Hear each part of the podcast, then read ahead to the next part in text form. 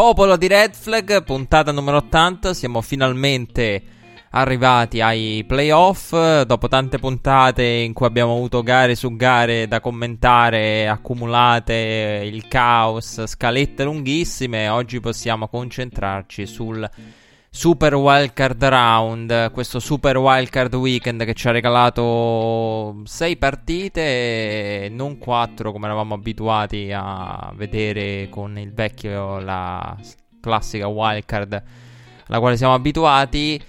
E, e, quindi ci dà l'opportunità questa settimana di avere una puntata un po' più rilassata, sia per chi ascolta che per chi conduce, perché ci sono meno gare. Cambia anche il modo, devo dire, di, di parlare delle partite, anche più in un certo senso chi parla di football scrive di football, poi quando arriva ai playoff tendenzialmente si fa un pochino da parte, diciamo perché eh, si fa da parte metaforicamente perché normalmente siamo abituati a parlare di, di gare che molte, molti degli ascoltatori non vedono, comunque non recuperano o non vanno a vedere singolarmente o se no hanno letto magari in alcuni casi il risultato.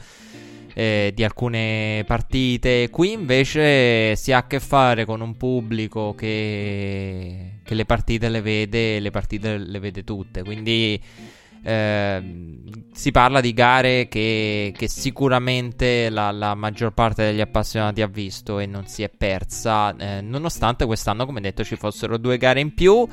Devo dire, la settima seed, ne ho sentiti tanti di pareri sulla settima seed, se sia o meno una cosa buona per lo spettacolo. Devo dire, Colts Bills, eh, Colts at Bills è stata una partita che eh, senza la settima seed eh, non avremmo avuto. L'altra, quella che vedeva i Bears impegnati a New Orleans contro i Saints, è una delle gare più scontate e forse anche noiose per certi versi che i playoff eh, ci abbiamo regalato negli ultimi anni. Però questo è il rischio della, della, settima seed. In ogni caso, secondo me, bisogna vedere anche in prospettiva. Io non ho visto giudizi positivi. Devo dire giudizi. Allora, devo dire giudizi fin troppo negativi sulle partite di quest'anno.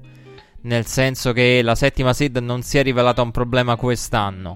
Però per me quest'anno è stato un anno particolare in cui alla fine i Colts uh, se la sono giocata con i Dolphins, due squadre che non avrebbero sfigurato in un contesto playoff.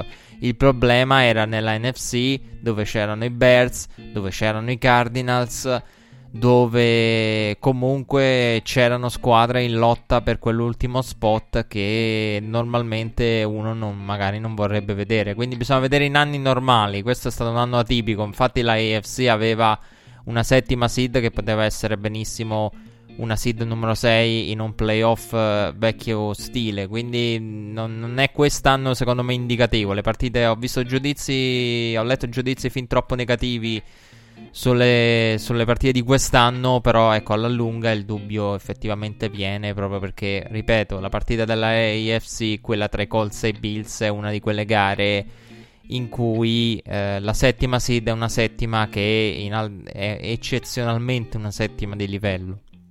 Bisogna vedere in anni più tradizionali, più normali, con record magari con l'asticella più bassa, che l'asticella nella AFC è stata veramente, veramente alta. E, però è una partita che, che, che, ci ha divertito. Devo dire che una cosa bella dei, dei playoff con sette squadre per conference è che fondamentalmente ci sono solo due assenti con il bye e le altre hai modo di vederle tutte. Quindi questa settimana abbiamo avuto risposte su squadre che normalmente sarebbero state in bye e avremmo visto la prossima settimana. E invece le, le abbiamo viste e questa settimana ci hanno dato già delle risposte. E questo sicuramente è bello, e ti fa entrare no, in clima playoff, vedere come le varie squadre si presentano poi alla post-season, all'atto pratico, quelle che magari avevano una, hanno avuto una schedule favorevole oppure hanno comunque utilizzato backup nelle ultime settimane, nell'ultima settimana, nella week 17 e qui invece hai l'opportunità di vederle dall'inizio. Colts at Bills, partiamo proprio dalla prima partita del sabato e poi tra l'altro distribuzione delle partite che è anche umana, quindi non è che c'è qualcosa di folle, insomma 3-3 è una distribuzione eh, che ci sta, che abbiamo visto anche nel, nelle week con il sabato, quindi sono anche spalmabili bene, ecco. E partiamo proprio da Colts a Bills. Come detto, una... partiamo dalla partita, dai, dai fatti della partita con i Colts che eh, aprono la gara con il proprio opening drive. Opening drive dei Colts che arriva al confine del field goal range, dove però sono costretti al punt e in quel senso non aiuta il, il range di Blankenship nello specifico, non è molto esteso a prescindere il uh, field goal range di Blankenship. Uh, Colts che però forzano il free and out e sul drive successivo poi mettono a segno via field goal i primi punti della gara. Buffalo si sveglia e trova il touchdown con Knox, mettendo poi in moto in quel drive tutte le proprie armi perché Diggs con il catch più importante del drive, eh, Davis anche sulla sideline e poi la corsa a preparare la ricezione vincente di Knox e i Colts dall'altra parte arrivano di nuovo nella metà campo avversaria ma vengono ancora una volta fermati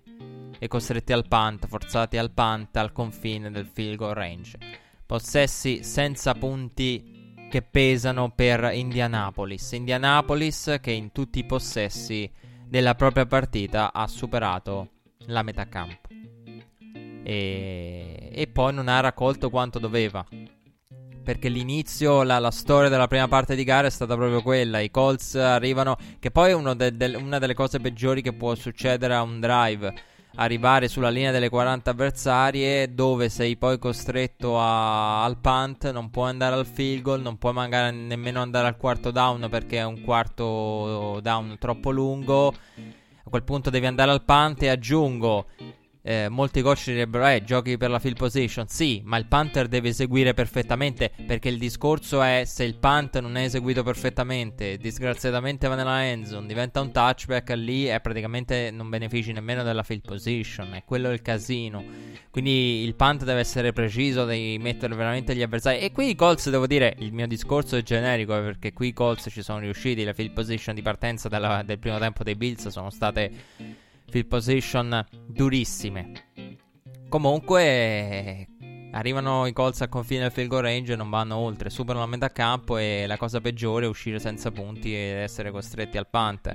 Indianapolis però lì tiene botta, forza ancora un altro free out dai Bills, replicando praticamente la sequenza di inizio gara. Inizio gara erano arrivati al confine del field goal range di Blankenship, anche in quel caso hanno fatto lo stesso Indianapolis era sotto nel punteggio, era nettamente superiore per quanto riguarda le, le, yards e la battaglia per la field position, la field position migliore dei Colts che poi finalmente per Indianapolis dà i frutti perché porta al drive del touchdown di Jonathan Taylor. E I Colts in quel drive hanno fatto un grande lavoro sui terzi down, va detto, in quel drive lì, per poi portarsi avanti nuovamente con il, eh, come detto, il touchdown di Taylor che vale il 10 a 7. I Bills vengono nuovamente fermati, un primo tempo difficile per Buffalo. Eh, Buffalo che faticava a convertire i terzi down eh, ed era un po' la storia statistica di quella prima frazione perché Buffalo faticava a convertire i terzi down nonostante fosse numericamente la migliore squadra della Lega sui terzi down con quella statistica no, che CBS ci riproponeva in loop. E i Colts eh, dal più 3 avevano l'opportunità del più 10, sono arrivati sulla goal line, eh, sono andati anche al fourth and goal eh, e nulla da fare dalla linea delle due, nulla più.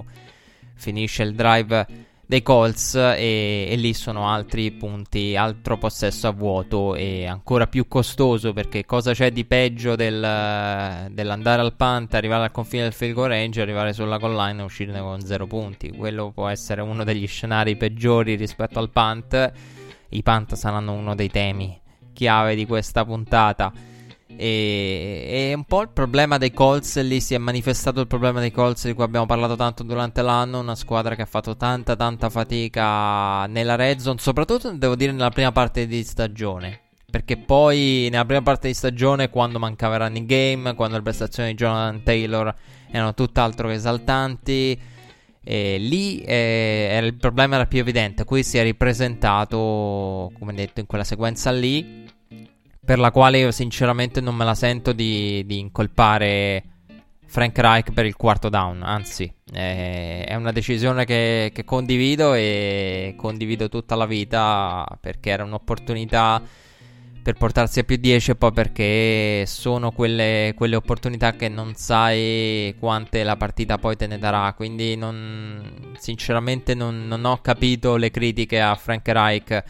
Eh, non capisco perché il mondo, ecco, una cosa che non mi è ancora chiara, eh, indipendentemente dai numeri, è come mai i coach vengano costantemente criticati per eh, i propri quarti, eh, quarto down and goal da distanza ravvicinata dalla goal line e poi magari eh, ai coach venga abbonato qualunque quarto down eh, senza senso quando si potrebbe calciare. Eh, perché il problema è uno, un field goal è uguale, un field goal è uguale a prescindere dalla distanza. E quello è il problema. Quindi, se proprio devi andare a un quarto down, lì dove ci perdi qualcosa è do- quando più vicino sei alla goal line, più il field goal è costoso per te. Quindi in teoria, secondo quella logica, a meno che non sei ovviamente non, non, non devi poi costretto a calciare un field goal eh, lunghissimo. Quindi non, non capisco perché ci sia così tanta mm, avversione nei confronti dei quarti e gol da dentro le, le 5 o dentro le 10 avversarie. E non me la sento sinceramente di criticare Frank Reich, Frank Reich per quella decisione. E anche perché poi in una partita da, da dentro o fuori, in cui comunque affronti un buon attacco, quella è un'opportunità che non sai quando e come ti, ti, ti ricapita. E, però nulla da fare come detto, incompleto nella parte posteriore della endzone, turnover on downs e Buffalo era in un momento di grande difficoltà, però nel momento di difficoltà ha trovato quei due catch cruciali di Gabriel Davis, il primo dei quali sulla sideline, confermato dopo il challenge di Indianapolis e two, two minute drill che poi vede Buffalo però fermata e che trova il primo down via offside. E un'altra giocata chiave della partita, oltre a i punt in territorio avversario, drive che termina senza punti via turnover on downs, quell'offside, un regalo da parte di Indianapolis costosissimo. E, e poi lì continua la sequenza con un con un break, un altro break a, favore dei Bills perché Josh Allen viene intercettato, ma il review determina l'incompleto.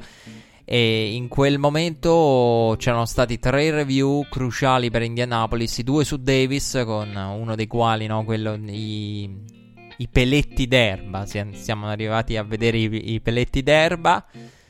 E come in, infatti come indicatoci no, dal, dal, review di, di CBS, lì ha avuto tre review cruciali in, tutti a favore di Indianapolis e tutte, tutti a favore di Buffalo e tre review pesantissimi per Indianapolis, i due su Davis e l'intercetto di Josh Allen che è un incompleto in realtà tutte giocate millimetriche che vanno dalla parte di Buffalo. E, e Buffalo che è avanti 14 a 10 il, con il keeper su, va, si, porta avanti 14 a 10 con il keeper su read option di Josh Allen, il tutto a 14 secondi dall'intervallo. Indianapolis aveva controllato il tempo di possesso 20 minuti a 10 nel corso del primo tempo, come potete immaginare, perché eh, abbiamo parlato no, delle, dei drive di Indy, però il punteggio era in favore di Buffalo. E, come detto, troppi possessi a vuoto per Indianapolis. E devo dire, Colts nel primo tempo nettamente migliore il game plan dei Colts. Ed è una cosa che per me rimane anche a fine partita. Cioè, la battaglia dei coaching staff la vince Frank Reich e la sua banda contro Buffalo. Il, a livello di coaching, a livello di preparazione della partita, Indianapolis è la squadra che, sta, che ha preparato la partita meglio. Che ha preparato la partita meglio. E perché poi a Bills no, sono state richieste nelle varie situazioni le giocate individuali, le corse di Josh Allen, le... dove spicca il talento, Mentre Indianapolis aveva sicuramente un game plan migliore in avvio nel muovere nelle, le catene, nel limitare i Bills. E... Quindi diciamo la battaglia de, di coaching la vincono, l'hanno vinta sicuramente i Colts in questo senso. E il terzo quarto vede essenzialmente due drive, eh, poi uno che porta al field goal di Buffalo per il 17 a 10 e il secondo che porta al field goal di Blankenship che colpisce il palo e non trasforma un errore pesantissimo che si aggiunge alle tante occasioni lasciate per strada dai Colts, eh, inizio ultimo periodo che vede il drive successivo al field goal fallito da Indianapolis da Blankenship, Blankenship trasformarsi nel touchdown di Stephon Diggs. Buffalo va dunque sopra di 14 e letteralmente 24 a 10 con tutti i break della partita a favore.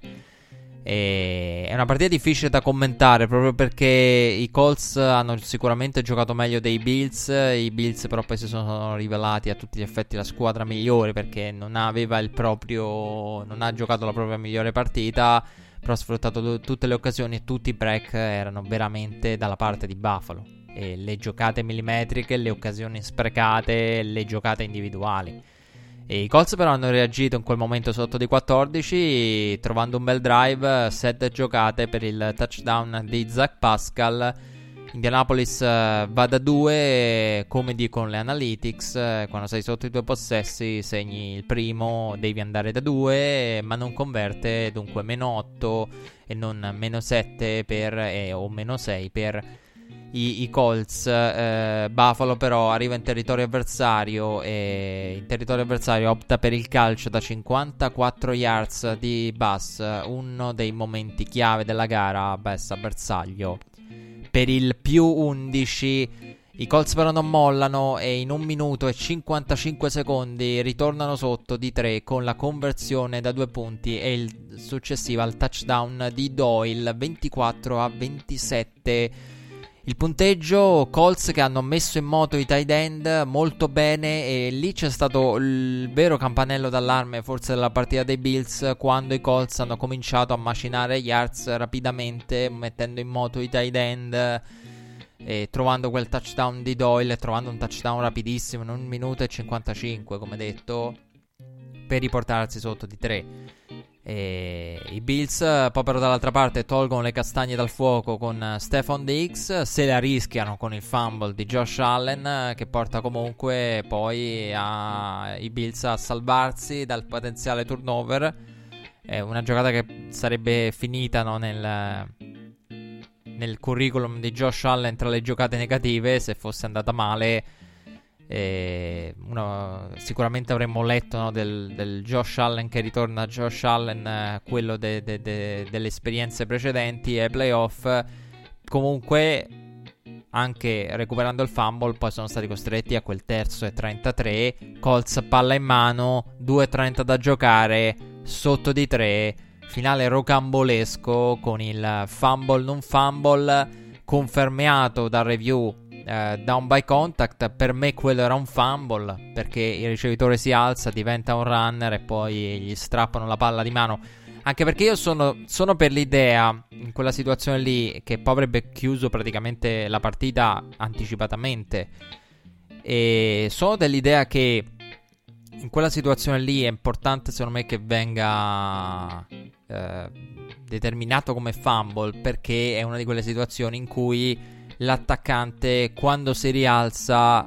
Eh, lo, non lo so, l'ho trovata. È molto filosofico il ragionamento che ho fatto in quel momento. È vero che è molto. Eh, è una close call quella lì. Però nel momento in cui l'attaccante si rialza, secondo me è importante che se ci sono gli estremi per il famo, come in quella circostanza, non è stato toccato, non, eh, non eh, c'è alcun segno no, di, di resa, diciamo da, da parte del, del, del, dell'attaccante, quello deve essere un fumble. Anche perché sennò veramente poi già il gioco dà tanti vantaggi agli attaccanti. Cioè, nel momento in cui ti rialzi, vuoi guadagnare le extra yards e non sei stato toccato, oppure nelle situazioni in cui diciamo non c'è più forward progress perché proprio a guadagnare quelle extra yards. Insomma, lì eh, secondo me doveva essere un fumble e fumble non fumble come detto down by contact e il cronometro che poi comunque scade con eh, i Bills chiamati a difendere l'Ail Mary dei Colts. E anche lì qualche brivido per i tifosi di Buffalo non è mancato visto l'Ail Murray concessa quest'anno e Buffalo dopo un quarto di secolo torna al successo nei playoff. Ed è bello vedere no, Baker Mayfield eh, che non era ancora nato no, nell'ultima vittoria dei, dei, dei Browns eh, o sarebbe nato credo di lì a qualche mese lo stesso Josh Allen. Quindi eh, gente che eh, vince e pone fine a un, a digiuno, a un digiuno che, che, praticamente ha occupato tutta la propria vita, sostanzialmente la vita di questi giocatori, quindi non erano ancora nati di, di epoche, questo per capire come l'NFL no, ci, ci regali anche questo. E come detto, una, una, vittoria non convincente per Buffalo. Una Buffalo che dovremo vedere bene la prossima settimana. Una Buffalo che non ha giocato la propria migliore partita rispetto agli standard del, degli ultimi degli ultimi mesi, dell'ultimo mese soprattutto, però può consolarsi con una grande prestazione di Josh Allen che è stato veramente il, il trascinatore. Sono d'accordo con chi dice che se Josh Allen fosse eh, stato al di sotto del, del proprio potenziale, della propria prestazione la squadra avrebbe perso. Quindi che, che, Josh Allen si è. Il livello di gioco di Josh Allen si è alzato, permettendo a Buffalo di scampare il pericolo di salvarsi eh, pur non, non, mostrando il proprio A-game. Quindi sono assolutamente d'accordo con, con quell'analisi. Ed è anche no, la, un po' l'emblema e la, il completamento del lavoro straordinario fatto e del miglioramento incredibile statistico, nonché anomalo, perché è un'anomalia statistica la carriera di Josh Allen. E veramente tranne rari casi. Perché se vi andate a vedere le, le analisi delle statistiche, l'evoluzione, se siete amanti di questo, troverete Josh Allen, ve lo dico io, ve lo anticipo, vi faccio questo spoiler. Troverete Josh Allen e troverete al massimo, al massimo, qualcosa di accostabile Troy Aikman. Ma Troy Aikman, il miglioramento di Troy, Troy Aikman è perché poi, diciamo, c'è stato un enorme salto di tutto l'impianto attorno a Troy Aikman che poi ha determinato no, la dinastia dei Cowboys. Quindi è raro trovare un'evoluzione come quella di, di Josh Allen. E, ed è interessante anche capire come, come andrà a influenzare i draft, i draft, futuri perché Josh Allen un quarter, era un quarterback grezzo. E io forse a tratti so sicuramente sottovalutato perché eh, io ho sentito dire da molti eh, interni all'ambiente, no? scout. Dire, vabbè, Josh Allen è uno di quelli che a un certo punto hai paura, no? Lo vedi all'inizio e pensi questo nel giro di qualche anno potrebbe finire a fare il backup. In realtà io non l'ho mai pensato, devo dire.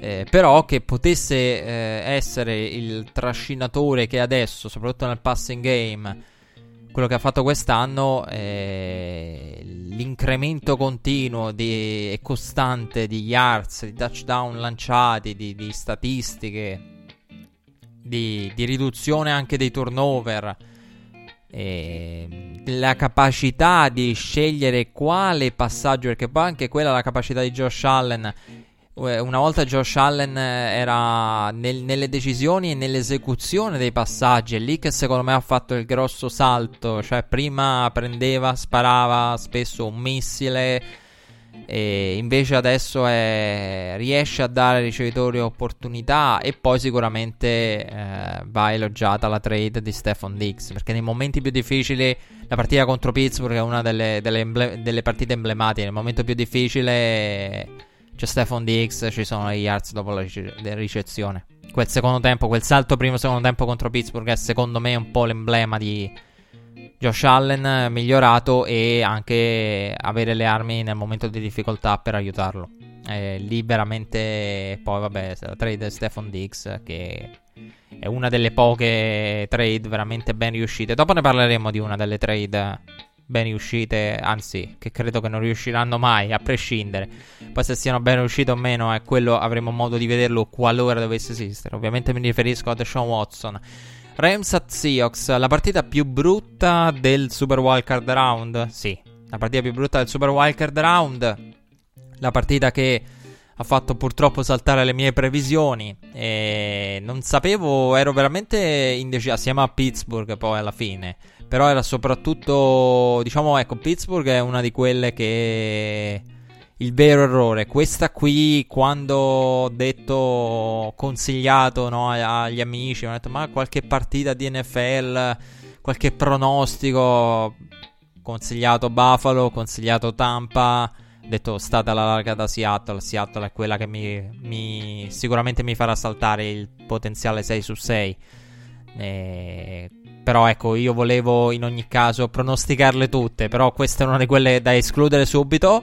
E a prescindere dal quarterback, infatti è stata molto interessante perché vi parlo della mia schedina, anche se non ve ne frega niente, perché è importante parlare delle scommesse per capire come, è un bellissimo aneddoto raccontato da Mike Lombardi eh, a Lombardi Line, eh, come l'abbiano ospitato, no?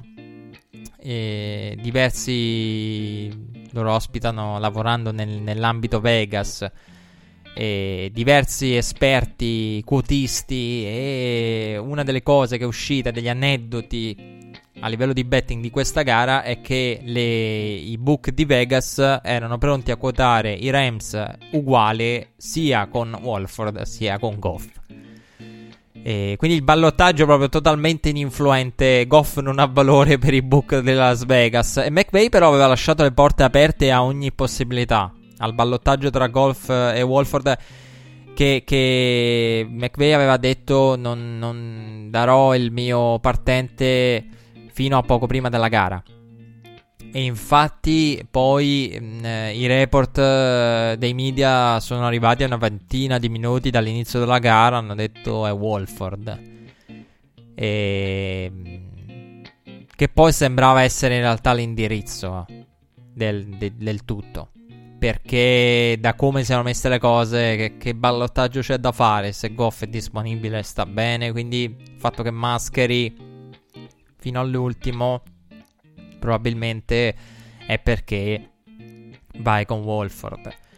E, altrimenti non ha senso eh, fare tutto il casino per Goff. E come detto, a 20 minuti prima della gara viene riportato da diverse fonti che il partente sarebbe stato Wolford. Goff ancora una volta come riportato anche da Fox, come abbiamo riportato anche noi, perché l'ho visto con i miei occhi, era apparso relativamente bene nel pregame warm-up. Come diceva Troy Ekman, Goff eh, anche nel pregame, quando l'hanno ripresa, lo vedevi anche nel, nella gara, poi l'abbiamo visto fare dei lanci, due, tre lanci, quattro lanci su cinque, ok. Poi magari ogni tanto sbagliare e lì era il dubbio vero.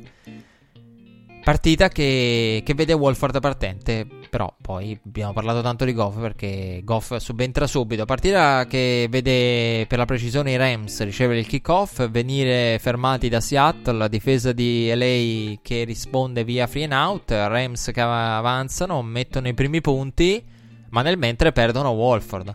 Colpito all'elmetto, costretto direttamente ad andare negli spogliatoi, Seattle accoglie subito Goff con un sec, chiudendo quella serie di down e costringendo Los Angeles al field goal del 3-0. Come detto, Los Angeles che però forza i Seahawks ad, ad un altro punt, mettendo pressione e tirando giù Russell Wilson a propria volta a ridosso della, della goal line, della propria goal line, dopo che Seattle era andata a gambero per il Gambero Award, uno dei Gamberi Award della settimana.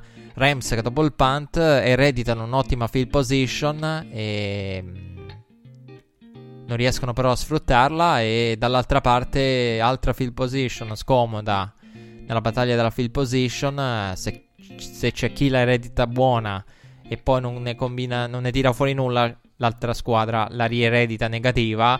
Recapiterà con Seattle che però è stata bravissima in quella circostanza con Lockett ad uscire. E ad uscire da una, da una posizione scomoda Seattle però frustrata sulla sideline in attacco con Metcalf che non, non, ha preso molto bene il, il matchup con, con Jalen Ramsey. Ramsey che ha dei numeri pazzeschi contro qualunque numero uno abbia incrociato.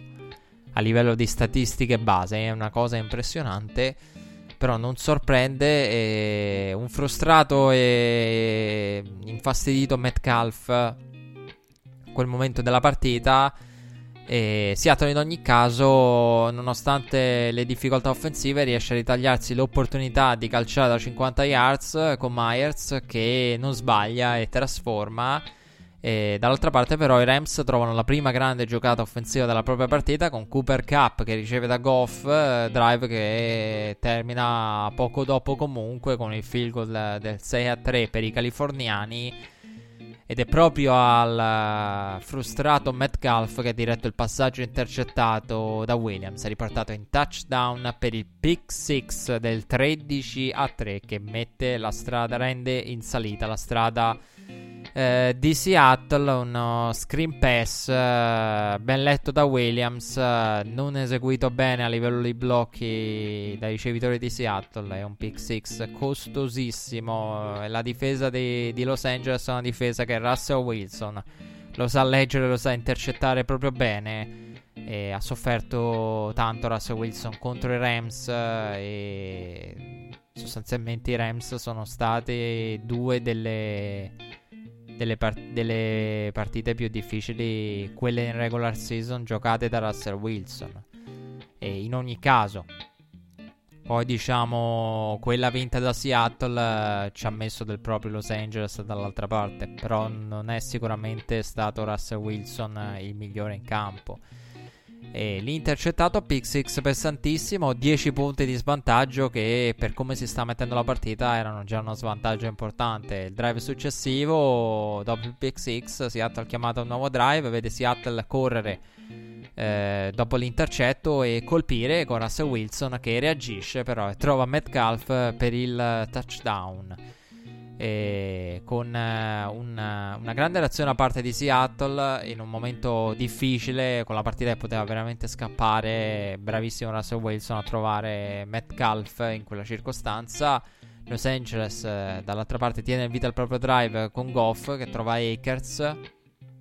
Akers con il uh, passaggio che vede poi il challenge di Pete Carroll per capirci è quello del era dietro o, meno la line of scrimmage passaggio secondo il review effettuato dietro la line of scrimmage come confermato come detto da, da review di New York e, e, poi lo stesso Akers a segnare dopo il 2 minute warning per il 20 a 10 a ripristinare il vantaggio di 10 punti per i Rams. Akers in quel momento aveva 120 delle 190 yards dei Rams. È stato il mattatore della partita il migliore in campo sicuramente Akers e in quel momento vera- era praticamente la produzione offensiva dei Rams. E come detto, assegno dopo il 2 minute warning per il più 10. Negli ultimi due minuti entrambe le squadre provano un po' a ritagliarsi eh, possessi, fermando l'avversaria, ma nessuna delle due aggiunge poi punti sul tabellone. Partita non, non divertente, il primo tempo ne, ne è già l'emblema, fatta eccezione per quei tre possessi lì perché la partita era stata noiosissima e poi si è accesa con pick 6, touchdown, risposta dei Rams e tre possessi consecutivi combinati terminati nella endzone. E nella endzone propria via pick 6 o nella endzone avversaria. E durante l'intervallo, nel mentre è arrivata poi la notizia che Wolf era stato lo, eh, portato all'ospedale, nulla di grave per lui, è disponibile, nuovamente disponibile, però in quel momento era uscita la notizia eh, che Wolf era stato portato a all'ospedale per ulteriori accertamenti, però è disponibile, già se ne parla in ottica partita contro Green Bay, forse un nuovo ballottaggio, forse una nuova eh, circostanza no, con McVay che non, ri- non, rivela il partente fino alla fine. E e lì eh, CBS aveva fatto vedere no, Wall, la, l'ambulanza che portava via Wolford. Secondo tempo che vede Seattle ricevere il kickoff. Uh, e lì era la grande opportunità dei Seahawks. Perché Seahawks ricevono il kickoff del secondo tempo, seppur sotto di 10. E Seattle lo ritorna bene anche il kickoff nella metà campo avversaria. Grande opportunità per i Seahawks che termina con il field goal comunque del meno 7. Seattle poi ferma Goff sul terzo down con il sack di Reed. E per i Rams, però, la giocata chiave la fa Aaron Donald che mette pressione a Russell Wilson con Metcalf libero in profondità. Bravissimo lì. Lì è tutto quello che un Aaron Donald fa che non va sul tabellino, sul box score tradizionale, perché per capirci la circostanza in cui Metcalf avrebbe potuto ricevere indisturbato, aveva battuto la coverage avversaria e se non fosse stato per la pressione a Russell Wilson serviva quell'extra mezzo secondo in più che gli toglie la pressione di Aaron Donald. Aaron Donald che però si fa male, Aaron Donald che deve andare negli spogliatoi e, e, i Rams eh, in quel momento non avevano Wolford, non avevano Aaron Donald e erano molto limitati anche a livello, a livello difensivo perdendo un Aaron Donald. Però non è cambiata poi la musica per Seattle. Eh, Seattle uh, difensivamente però li tiene botta. Dopo la giocata di Aaron Donald, Aaron Donald risponde Bobby Wagner eh, anche lui acciaccato e rientrato più in forma che mai. Anche lui aveva abbandonato la gara a un certo punto per poi rientrare e farsi vedere subito. Eh, però poi Los Angeles con il possesso di fine terzo quarto e inizio ultimo periodo aggiunge 3 punti con il field goal di Gay per portarsi nuovamente a più 10 rispondendo al field goal trasformato, come detto, sul primo possesso del, della seconda frazione dai Seahawks. Il terzo quarto aveva precedentemente visto, e questa è una curiosità statistica, 3 dei 5 totali free and out dei Rams. Tre, eh, I Rams avevano 5 free and out, 3 dei quali tutti nel terzo quarto. Voi direte, vabbè, beh, riparti dopo l'intervallo. Lo fai forzando 3 free and out in un quarto produci. No, perché Seattle dall'altra parte aveva 7 primi down in 9 possessi. Quindi non ti aiuti in questo senso. E nel momento di massima difficoltà, Seattle su quarto down commette una pesantissima full start. E un, un errore grave, quello lì per i Seahawks. Eh, poi comunque forzano il punt avversario, ma sul ritorno concedono il fumble. Il tutto a 5 minuti dalla fine. Poco dopo, Goff trova Woods per il 30-13.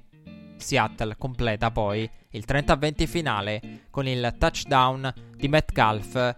Seguito poi dallo stop difensivo sullo sneak di Goff. Perché c'è stata quella sequenza dopo il, eh, dopo il meno 10 con i Rams che hanno provato a chiudere, non ci sono riusciti con lo snake di Goff e poi la chiude comunque Los Angeles con il sack su Russell Wilson. Nella sequenza, nella serie di down del uh, mancato sneak del sigillo di Goff, si fa male Cooper Cup. Non dovrebbero essere particolarmente gravi gli infortuni a quanto ho letto, soprattutto di quello, quello, di Cooper Cup, che era quello che spaventava di più all'inizio e che poteva essere una perdita importante. I Rams, eh, bisogna dire, una, una grande partita da parte della difesa dei Rams.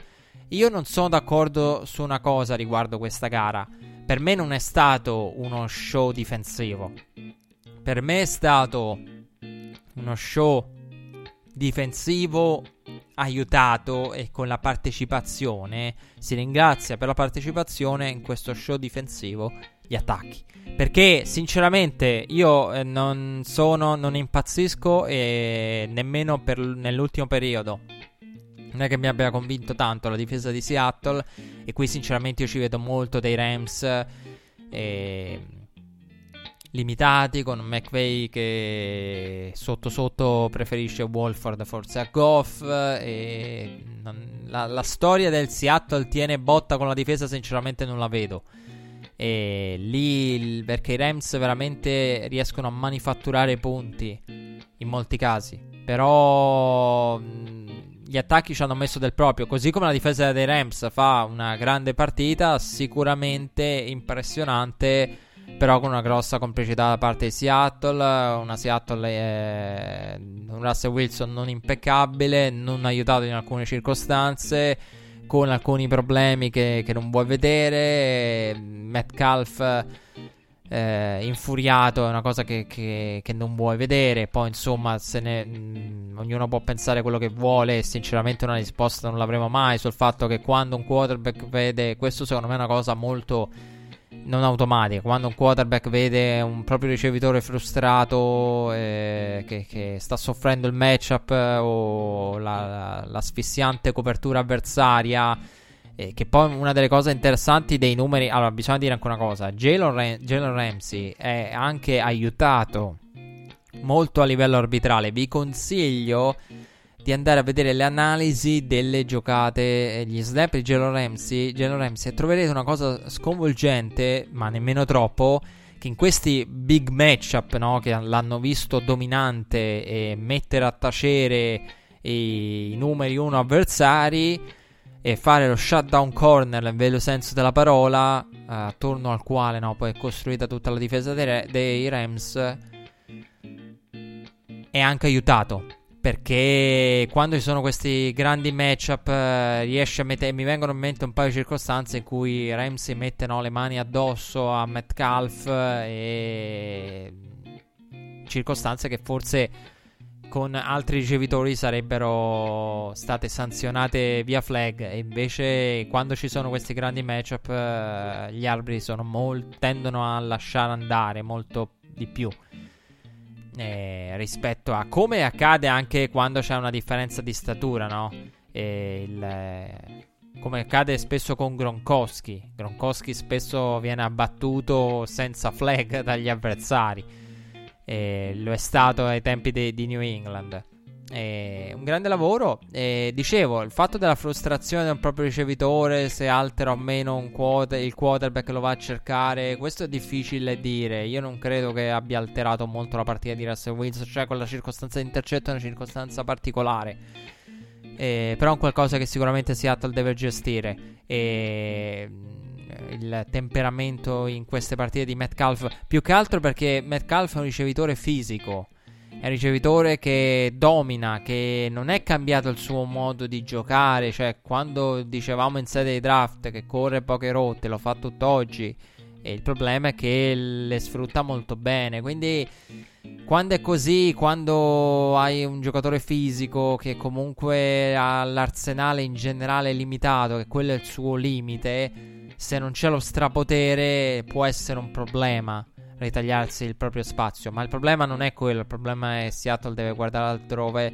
E i report di oggi parlano di una conversazione che ci sarà con Schottenheimer eh, per cercare di, di, capire se è lui o meno l'uomo del eh, futuro per eh, la posizione di coordinator. è stato in dubbio, l'abbiamo visto in dubbio. a ogni eliminazione dei Seahawks puntualmente riciccia fuori no, la la conversazione di Schottenheimer in discussione. Vedremo se questa volta lo sarà veramente. E... Ehm, anche perché c'è stata tutta la narrativa del Cook. Poi, però, come ho detto io, io difendo in questo senso scelte di Seattle dell'ultimo periodo perché Russell Wilson ha lasciato molto a desiderare in alcune prestazioni. Per cui Seattle ha fatto un passo indietro. Però su una cosa bisogna dire, ed è lì secondo me, eh, io la vedo in quel modo, quella decisione lì. Eh, Seattle, come vi dicevo mesi e mesi fa, quando parlavamo dell'attacco di Seattle, non è un attacco che regala gli uomini liberi come fa McVeigh a Goff. No, no, no. Russell Wilson si deve sudare le yards sempre e comunque. Quindi non è l'attacco che regala i completi facili, no, no, è l'esatto opposto di quello. E quindi capirei, anzi condividerei sicuramente il cambio di direzione se si cerca di fare una cosa diversa. E Buccaneers ha Football Team, eh, la sfida che vedeva Tom Brady impegnato nei playoff per la prima volta con una maglia diversa da quella dei Patriots, la sfida che chiudeva il programma del sabato. una sfida che non prometteva granché nelle aspettative. Io sinceramente non avevo grosse aspettative per Washington e nonostante ne, ne, abbia sentito parlare molto bene, devo dire, devo dire di, di, questa settimana, ecco, non credevo in, in, upset particolari di Washington e non credevo nell'upset eh, di Indianapolis, invece lì la narrativa dell'upset ci stava. Qui, qui devo dire mi ha sorpreso però l'evoluzione della partita, perché il mio discorso era se anche e il, il, front di Washington riesce a mettere pressione a Tom Brady come e met, Tom Brady mette a referto 24 punti per dire. Come cavolo ci arriva a più di 24 punti il football team? In realtà la partita è stata un po' diversa perché Tom Brady ha avuto strada molto più spianata eh, a livello offensivo e dall'altra parte il football team ha eh, tenuto botta decentemente. Con il partente Taylor Heineken, non Alex Smith, opening drive dei Bucks che muove bene le catene con Brady per Antonio Brown, le corse, ma viene fermato dalla difesa del football team. Sakop va a segno per i primi punti dalla gara. Tampa che però dall'altra parte ferma subito Heineken via frame out, mandando la pressione. E Todd Bowles va subito a blizzare. E all'inizio sorprende Heineken, Heineken che poi si adatta bene, devo dire, a Tampa quello che Tampa cercava di fare con lui. Football team che reagisce in difesa, ferma Brady dopo un primo down conquistato e poi diciamo quel piccolo riscatto del football team dura poco perché dopo l'ottimo passaggio per Sims Heineken viene intercettato. Bello il passaggio per Sims. E in quel drive lì, però, Heineken poi intercettato da Murphy Bunting. E Tampa converte su terzo e lungo. E poi trova Antonio Brown per il 9 0. Perché nel mentre c'era stato l'extra point fallito da Sakop, che ne ha sbagliati tanti di extra point.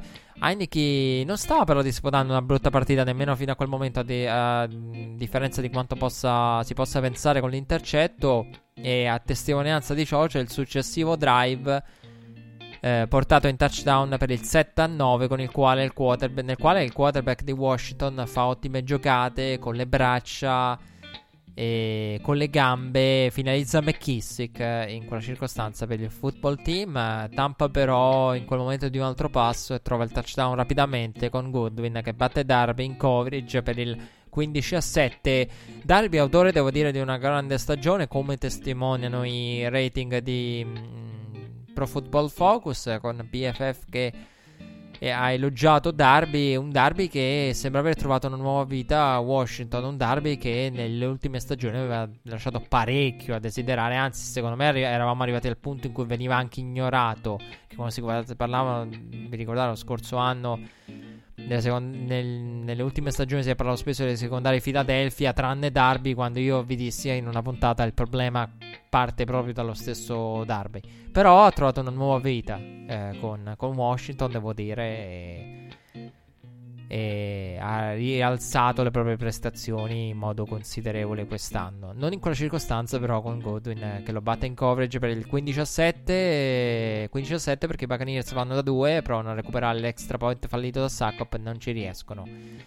Dunque, non più 10 per loro, ma solo più 8. Eh, Washington eh, non è aiutata nel corso del secondo quarto dalla pass interference eh, su terzo down che poteva starci, come detto anche da NBC. Tampa ne approfitta, due minuti dall'intervallo aggiunge un field goal al proprio bottino, non succede più nulla di punteggio negli ultimi due minuti, tranne review sul fumble uh, di Heineke, senza clear recovery di Tampa con eh, un non contento Dangi al commento che dice lì perché Bruce Arians deve sprecare un timeout. Eh, tra l'altro, a proposito di timeout in un momento cruciale, eh, straordinario il timeout chiamato da McDermott per eh, consentire review nel finale. Quella è una grande scelta, come lo è stato qui per Bruce Arians, che poi qui diciamo è la situazione un po' diversa perché lì eh, McDermott chiama un timeout in un punto a punto. Qui Bruce Arians chiama un timeout negli ultimi due minuti in cui comunque se non è una recovery tua, eh, Cioè, se non hai recuperato il pallone non c'è la clear recovery, in ogni caso tu hai causato il fumble, forzato una giocata per perdita, quindi in ogni caso il timeout lo useresti. Però eh, capisco il discorso di Danji, soprattutto perché è assurdo che il coach debba richiamare l'attenzione, chiamare il timeout quando le situazioni dovrebbero essere riviste. Cioè, quello, le, c'è un problema di, di coerenza in quell'aspetto regolamentare, ovvero se tu chiami... Cioè, perché io chiamo, io chiamo timeout coach della squadra avversaria, tu mi vai a vedere, rivedere la giocata, io non te lo chiamo, tu non me la rivedi. Cioè la giocata, come vi posso dire, è una questione di principio regolamentare proprio. Se la giocata è da rivedere, è da rivedere a prescindere, cioè della serie non è il mio timeout che ti deve influenzare. O la vuoi rivedere perché la giudichi da rivedere o non la vuoi rivedere perché ci sono anche quelle situazioni, come è capitato in altre partite, in cui ti dice quella situazione dubbia, l'arbitro dice no, questa per me non vale la pena rivederla. Quindi la, la, la, la giocata appena conclusa dovrebbe essere giudicata dagli arbitri o da rivedere o non da rivedere indipendentemente da quello che fa il coach avversario. Più che il fatto di perdere il timeout, cioè il fatto che dovrebbe cioè, una cosa assurda è se non, se non chiami il timeout non la rivedono nemmeno se la chiami. Vabbè, in ogni caso lì non c'era clear recovery, era impossibile determinarla. La clear recovery di Tampa, il fumble, eh, quindi non poteva in alcun modo essere poi dato il recupero a Tampa. Seconda frazione che inizia con Washington che riceve al termine de- di un buon drive, trasforma il calcio che vale il meno 8, poi ferma Tampa, ma viene penalizzata dall'holding che complica le cose a livello offensivo e dà palla agli uomini di Arians. E Washington però tiene a livello f- difensivo perché con Drum Payne riesce a forzare il fumble su Kishon Vaughn che toglie l'opportunità a Tampa di aggiungere punti. Kishon Vaughn paga l'inesperienza, paga le assenze, paga le rotazioni che l'hanno visto impegnato per più snap rispetto al, al suo solito eh, alla sua solita quantità di, di snap eh, disputati. E a 2.15 dalla fine del terzo quarto, Washington porta nella endzone il drive del potenziale pareggio con la corsa di Heineke che in tuffo trova il pilone e Chase Young lo va a celebrare Heineke grandissima quella, quella, corsa lì con Heineke che, che, si tuffa, riesce a tenere il corpo, ogni parte del corpo sollevata da terra con il pallone tocca il pilone per il touchdown, il potenziale solamente pareggio perché serviva la conversione da due punti, conversione da due punti fallita e football team che rimane sotto 16 a 18 e Tampa in quel momento brivido per Tampa, Tampa che deve affidarsi ai propri giocatori chiave, lo fa affidando ai soliti Godwin Evans, ma è comunque costretta al field goal che la porta dal più 2 al più 5. Dall'altra parte Heineken ha la prima opportunità per attaccare per il vantaggio, 13 dalla fine, ma sul terzo down eh, sul terzo down che manda poi in campo lo special team per il punt, Heineken si fa male. E poi però rientra eh, Heineke.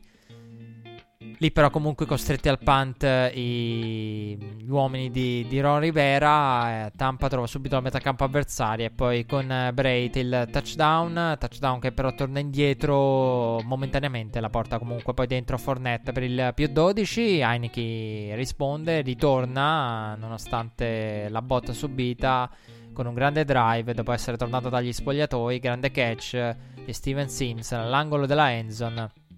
Grande, grande passaggio quello lì, grande catch. E per fortuna, catch. Per capirci, il catch, quello della discussione che Danji dice se andiamo a rallentare tolgono pure questo. No, no, quello non poteva essere proprio tolto. Un grande passaggio, una grande giocata di Heineke. Che gli potrebbe valere a tutti gli effetti milioni, eh, come, così, come in generale tutta la prestazione. E Brady risponde consumando cronometro, aggiungendo tre punti via field goal con Sacco per il 31 a 23. Heineke chiamato al drive sul meno 8 a 2.43 eh, rimasti sul cronometro. Le speranze di Washington terminano però con il sack di Levonte David su Heineke. Eh, che rende il quarto down, un quarto e 21. E Levonte David che lì tira giù Heineke sul terzo down. Il quarto down diventa un quarto e 21. che vede poi lo stop difensivo dei Buccaneers, l'incompleto. Brady conquista la 31esima vittoria in postseason uh, della carriera, la prima con la maglia di Tampa, eh, nonché la prima senza la maglia dei Patriots. È una Tampa che torna a vincere ai playoff dopo il Super Bowl vinto con Gruden nel 2002 e anche lì, anche lì c'è da vedere no? e da analizzare, capire e apprezzare queste squadre che ritornano al successo. Non è semplice arrivare ai playoff, non è semplice vincere anche una partita ai playoff. Eh, nel mentre, magari passa veramente. Cioè, qui stiamo parlando di pre- quasi vent'anni. È assurdo. Il tempo vola. Ai tempi c'era, c'era Gruden.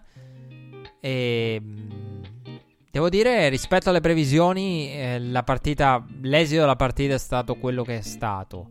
Uh, Washington, eh, devo dire, rispetto alle previsioni, come vi ho detto all'inizio, il football team ha fatto molto di più in attacco e molto meno in difesa. E I Buccaneers hanno fatto la propria partita offensiva più o meno. E sono stati. Il problema di questa squadra è le aspettative che i nomi creano sono talmente elevate. Cioè, questa è una partita in cui c'è Tampa ha fatto la propria partita a livello offensivo. Cioè, non è, non è una partita che ti impressiona a livello di. in relazione alle aspettative che uno può avere nei confronti dei Buccaneers, però hanno fatto il proprio dovere, l'hanno fatto bene a livello offensivo e adesso sono chiamati a New Orleans. una partita sinceramente molto molto difficile, però ne parleremo dopo, ne parleremo dopo. Comunque attesi dalla propria bestia nera in tutti i sensi.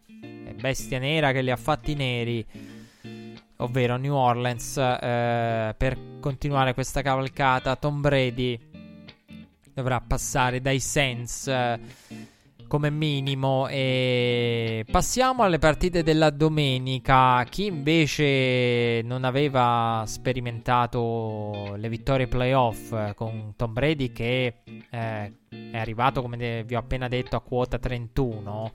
E se ci pensate, 31esima vittoria per, eh, per Brady ai playoff. Eh, è vicino alle 32. Praticamente due stagioni di regular season di vittoria playoff. La vittoria playoff, però, eh, che mancava Lamar Jackson. Lamar Jackson chiamato con i Ravens a Tennessee nella prima partita della, della domenica. Eh, nella quale avevo pronosticato Baltimore e devo dire che non mi era piaciuta la gestione di alcune partite da parte della difesa dei Titans. Perché il problema è uno dice vabbè ma i Ravens hanno affrontato avversari. Sì ma i Titans hanno sofferto tanto e anche contro i Texans e mm, quello era il grande problema e dall'altra parte la difesa dei Ravens è una difesa che poteva dire la propria e me l'aspettavo in quel senso lì devo dire che poi lo sviluppo in sé mi ha sorpreso perché la partita è stata a punteggi bassi, relativamente bassi. Non mi aspettavo lo shootout totale, però nemmeno punteggi bassi come poi è stata. E questa è stata una partita in cui le, le, difese hanno fatto il proprio rispetto alla partita dei, dei Rams e Seahawks, dove lì si parla di difesa, ma bisognerebbe partire anche dalla complicità totale degli attacchi. E una delle partite più divertenti e più belle, sicuramente la più bella per certi versi, assieme alla prima eh, di, questo Super Wildcard Round. Un free and out a testa in avvio per le, per le due squadre. sul secondo possesso della propria partita, Tennessee trova AJ Brown su situazione di blitz. E lo stesso AJ Brown poi a ricevere la jump ball che vale il 7 a 0, Tunnel 6 su 6 per 70 yards nel drive. Baltimora conquista il primo down dall'altra parte. Poi cerca la profondità. La Mar cerca per la precisione Boykin. Ma la corner route di Boykin viene mal servita dal passaggio di Lamar. Il passaggio interno in aria. per troppo tempo diventa preda di Malcolm Butler, intercetto che poteva deragliare la partita dei Ravens, poteva veramente deragliare la partita dei Ravens. La scelta di Lamar era corretta in quella situazione, uno contro uno contro il cornerback più attaccato della Lega, Malcolm Butler, però l'esecuzione ha lasciato a desiderare. Eh, bene i Titans dall'altra parte a trovare la giocata via play action su terzo e corto con il drive che poi termina con il field goal calciato da Koskowski per il 10 a 0. E una delle chiavi de- dei precedenti, del precedente dello scorso anno è pronti via, Baltimora sotto, Baltimora non si rialza più. E quella era stata la chiave dello scorso anno del, dell'upset dei Titans ai danni dei Ravens. E qui la situazione si era replicata con questo svantaggio iniziale per i Ravens di 10 punti in doppia cifra, ma Baltimore risponde convertendo terzi down importanti raggiunge la red zone dove il drive va in stallo, Lamar subisce il sack eh, che porta comunque al field goal di Tucker ai primi tre punti della propria partita. Ravens che fermano i Titans tirando giù Tynell a loro volta e a 2 minuti e 40 dalla fine. Su terzo e 9 con i Ravens che sembrano destinati a vedere la serie di down concludersi a breve perché non avevano impressionato in quel drive, Lamar trova la corsa per il touchdown nonché la giocata regina degli highlights di questo wildcard round, la corsa da 48 yards che John Harbaugh ha definito la migliore corsa che abbia visto fare. Sicuramente da un quarterback eh, a livello di storia playoff, sicuramente lo è. Quella di Lamar, il modo in cui esce e il modo in cui accelera poi una volta trovato il campo aperto. Baltimora cresce a livello offensivo e, e, forza un altro stop consecutivo. Non riesce però poi a ricavare nulla dal 2 minute drill. Uh, Ravens che su punteggio di parità riceveranno il kickoff della seconda frazione. Lo fanno eh, sfruttando poi il drive eh, successivo, un drive metodico, impeccabile. Il drive più bello, noi a Red Flag premiamo sempre di solito in stagione premiavamo gli opening drive. Qui, essendo poche partite, ci sono poche opening drive. Però il drive della settimana è quello senza dubbio chiamato da Greg Roman. In quella situazione lì. Un play calling perfetto. Eh, da parte di Greg Roman, perfetto in quel drive. Greg Roman, Ravens avanti 17 a 10 e dopo il 0 a 10 iniziale, parziale di 17 punti in risposta per uh, gli uomini di Arba, drive di Baltimora, che nel mentre dura anche 6 minuti e di mezzo praticamente il terzo quarto. Contando anche lo stop difensivo successivo, Tennessee costretta a ricambiare il favore, lo fa fermando la mara a ridosso della propria goal line, ereditando una buona field position. Titans a secco di punti, in quel momento dal, addirittura a secco di punti dal primo quarto.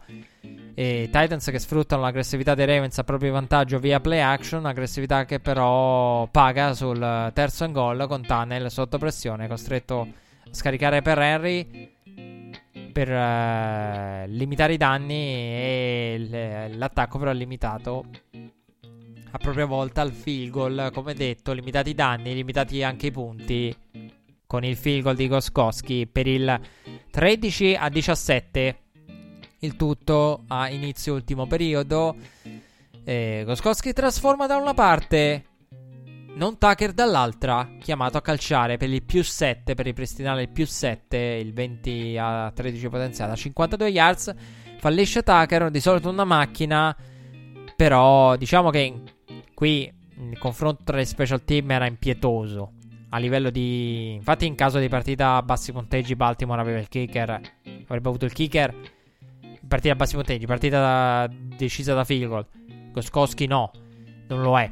Il, il, kicker sicuro come lo è Tucker. Però qui le circostanze hanno fatto sì che Goskowski sia stato chiamato a field goal semplici. Tucker ha un field goal complicato.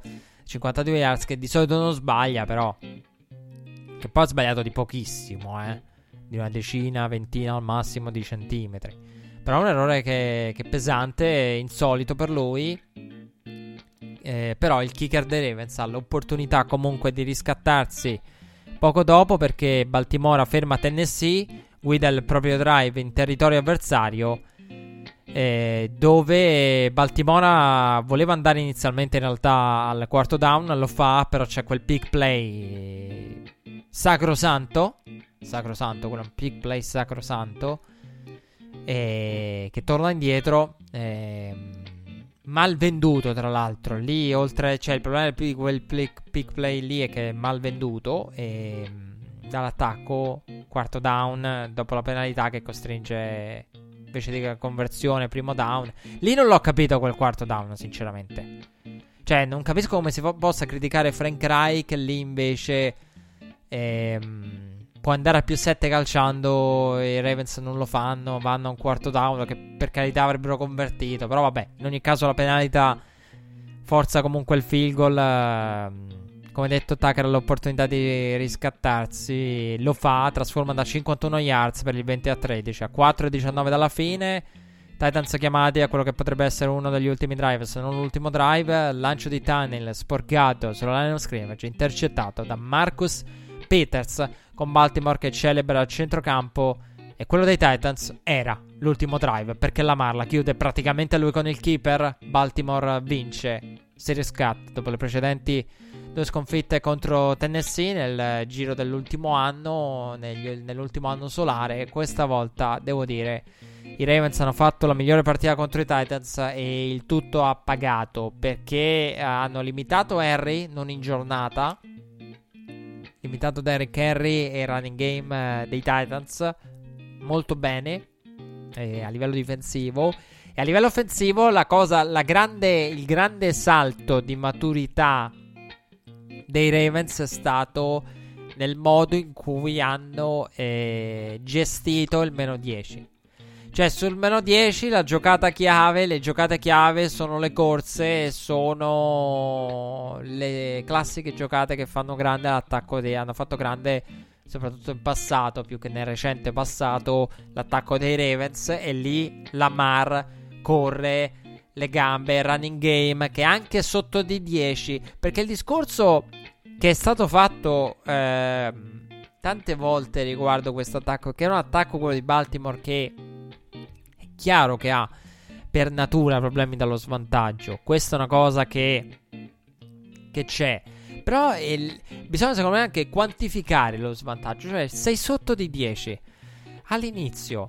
In avvio, primo quarto, calma. 10 vuol dire un drive. Lo porti nel territorio avversario. Quello che poi hanno fatto io in quel momento della partita, non sapendolo, nella mia testa ho previsto l'andamento della gara.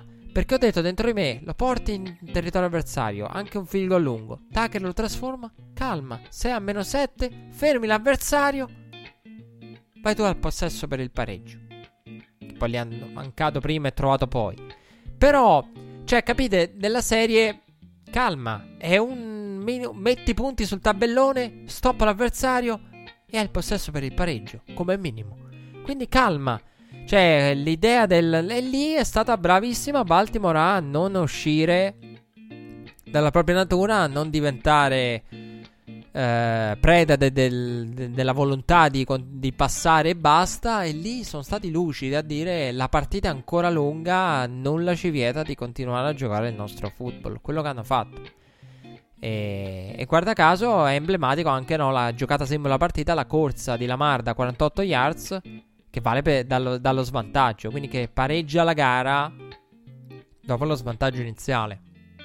È un po' l'emblema de, della gara.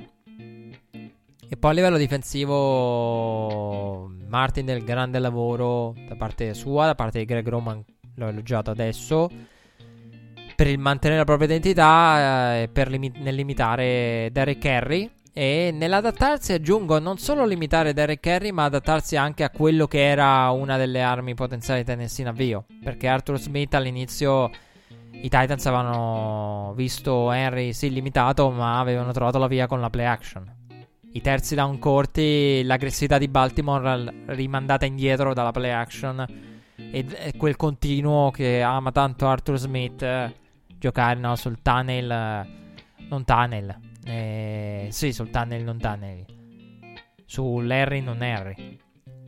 E, e, qui sono stati bravi poi ad adattarsi a quello. Perché all'inizio, da subito, Harry è stato contenuto.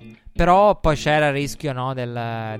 Dopo devi adattarti anche alla play action, non devi concedere troppo sulla play action, che poi è quello che all'inizio ha portato allo svantaggio. Quindi un grande lavoro da parte del coaching staff di Baltimore. John Harbaugh l'ha definita una delle vittorie migliori che abbia visto, diciamo, da, da, da coach o da assistente che abbia vissuto in prima persona.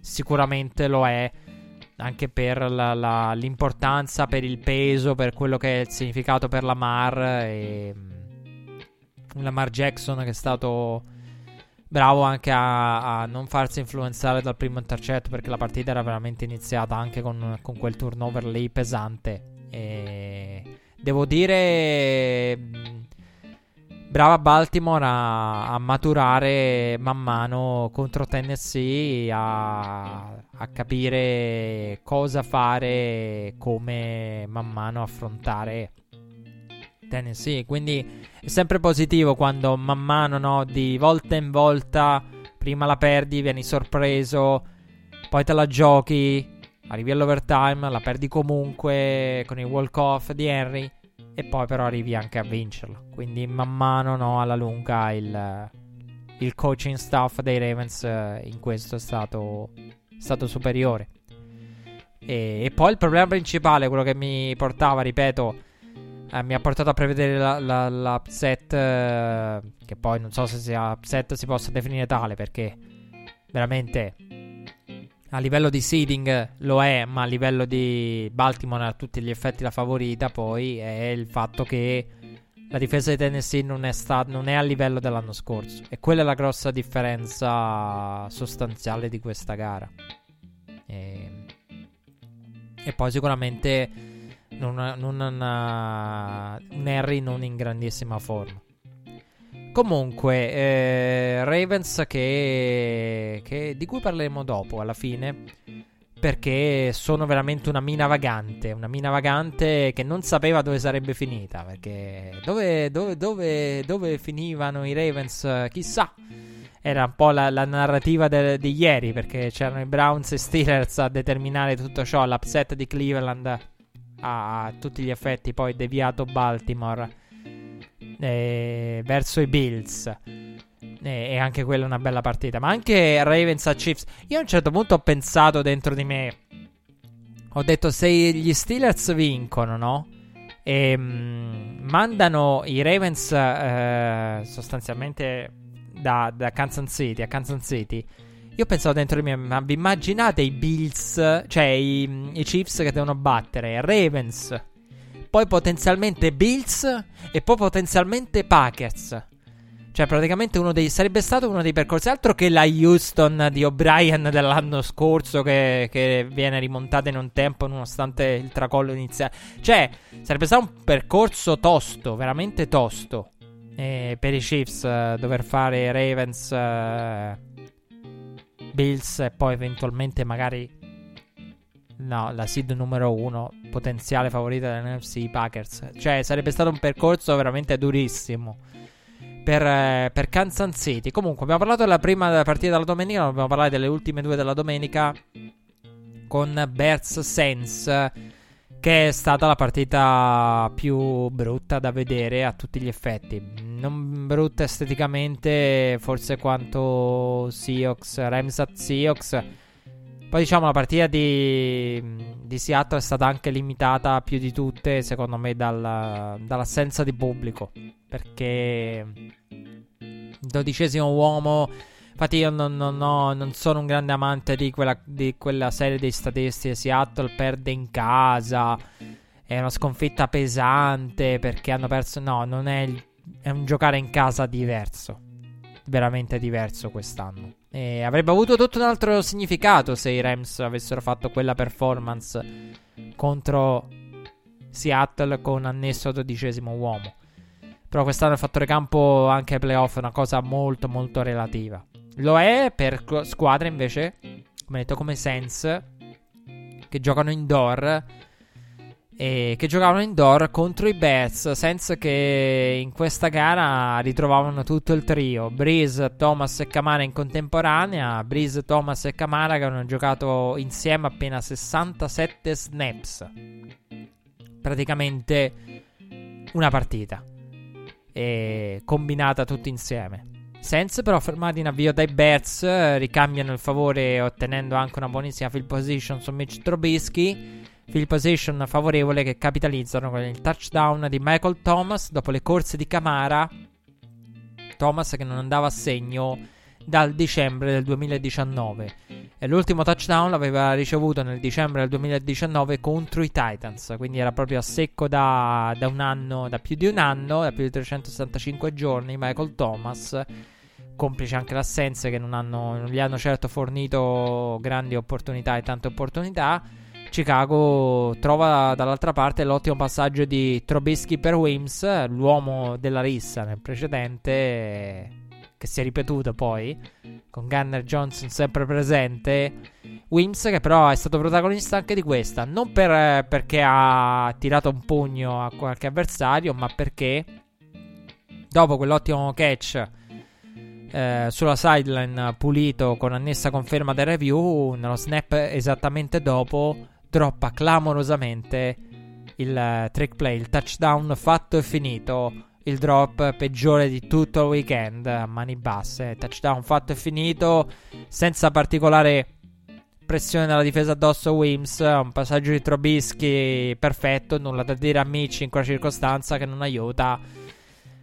E se droppi un'occasione del genere a New Orleans, sei già underdog. La partita si mette, non promette bene. O comunque lo spreco è uno spreco enorme di cui poi ti penti alla fine.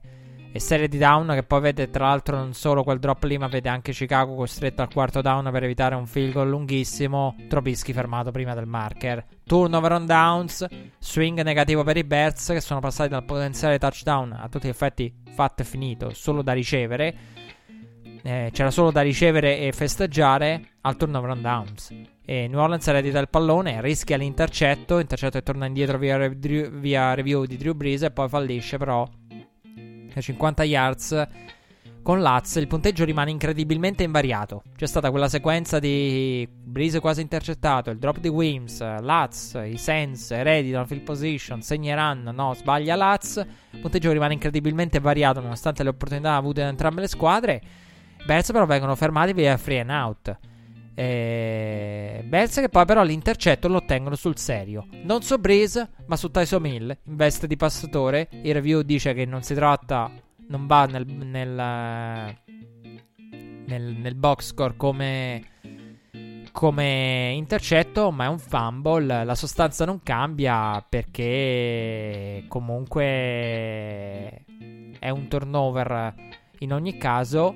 Chicago ne approfitta e mette sul tabellone i primi punti della partita con il field goal di Santos, incompleto di Trobischi, eh, sul quale i Saints eh, ci provano via, via, fumble. C'è stata quella sequenza lì con il, l'incompleto di Trobischi, Malcolm Jenkins che recupera, scoop and score, è uno scoop and score, anzi no, è un incompleto, poi confermato nettamente e in modo sacrosanto da review. Ultimi due minuti della prima frazione che vedono New Orleans fermata, Chicago costretta poi di, di fine primo tempo, quello nel finale, all'intervallo di due squadre rientrano sul 7 a 3. Punteggio a metà gara più basso in post-season dai tempi del Super Bowl tra Patriots e Rams. Per capirci che gara è stata nel primo tempo. Chicago riceve il kickoff del secondo tempo, esce dal potenziale field goal range, però con il sec subito da Mitch sul secondo down. Il terzo down poi vede le scaramucce tra Anthony Miller e Garner Johnson che costano a Anthony Miller l'espulsione, ancora una volta espulso un espulso tra le file di Chicago. Ancora una volta Garner Johnson. La storia si ripete. Anthony Miller espulso. Garner Johnson. Qui manca solo la pizza che gli ha tirato Wims. E, e Matt Nagy ci ha raccontato un bel aneddoto in conferenza stampa. Dicendo: Siamo stati tutta la settimana a dire: Beh, alla fine Garner Johnson comincia ad avere una signora storia di, di gente fatta incazzare. Perché eh, Michael Thomas ha sospeso. Wims il pugno con annessa sospensione. Anthony Miller espulso in questa. Matt Nagy l'aveva preparata, aveva detto uh, alcuni giocatori tra file senza, lì non ho fatto il nome, però ovviamente si riferiva a Garner Johnson, sono provocatori. Abbiamo detto state attenti, ci abbiamo perso pure 30 minuti. Ha detto Matt Nagy che poi ha pure aggiunto giustamente 30 minuti di, di practice, di allenamento, di settimana pre-partita playoff per dire non ha bloccato le provocazioni, perdi tempo che potrebbe essere massimizzato e sfruttato per altro, va in campo e Anthony Miller espulso. Quindi lì eh, Matt Nagy ha detto più di così, eh, non era sicuramente felice, come non è stato poi felice nelle sequenze successive Chuck Pagano, ma ci arriviamo. Perse, perdono Miller, avevano già Mooney assente causa infortunio alla caviglia. E una, contro una New Orleans uh, che mh, vedeva, diciamo, aveva vissuto una settimana particolare con, uh, con Camara, un Camara che aveva seguito tutta la preparazione del game plan, l'installazione del game plan per questa gara in vir- via virtuale, via realtà virtuale, come se fosse lì ha preparato la gara virtualmente senza possibilità di allenarsi. Però questa settimana è sorprese. Camara come se non fosse stato assente e i Browns eh, come se si fossero allenati normalmente e avessero Stefanski sulla sideline. Anche se poi insomma su quello arriveremo a parlarci. Però ecco, diciamo che il Covid non ha impattato questa settimana nonostante mm, c'erano i presupposti per impattarla. Tampa non è stata fortunata perché purtroppo è stata penalizzata no, tra il sabato e domenica. Non New Orleans che invece aveva Camara. Eh, però ecco, lì è la schedule che fa la differenza in questo senso. Mh, mm, quindi dicevo, dopo il, il sec subito da Mitch, eh, terzo down con scaramuccia tra Miller e Gunner Johnson che costa prima l'espulsione. E come detto, avevano anche Mooney assenti causa infortunio alla caviglia. Mooney che è stata una pedina importante, eh, compresa proprio il precedente contro i Saints. New Orleans poi allunga a 4 dalla fine del terzo quarto con un drive impeccabile. Michael Thomas riceve prima per 38 yards. Poi Tyson Hill forza la penalità Weird Count che manda su tutte le furie Check Pagano. Lì una penalità ingenua.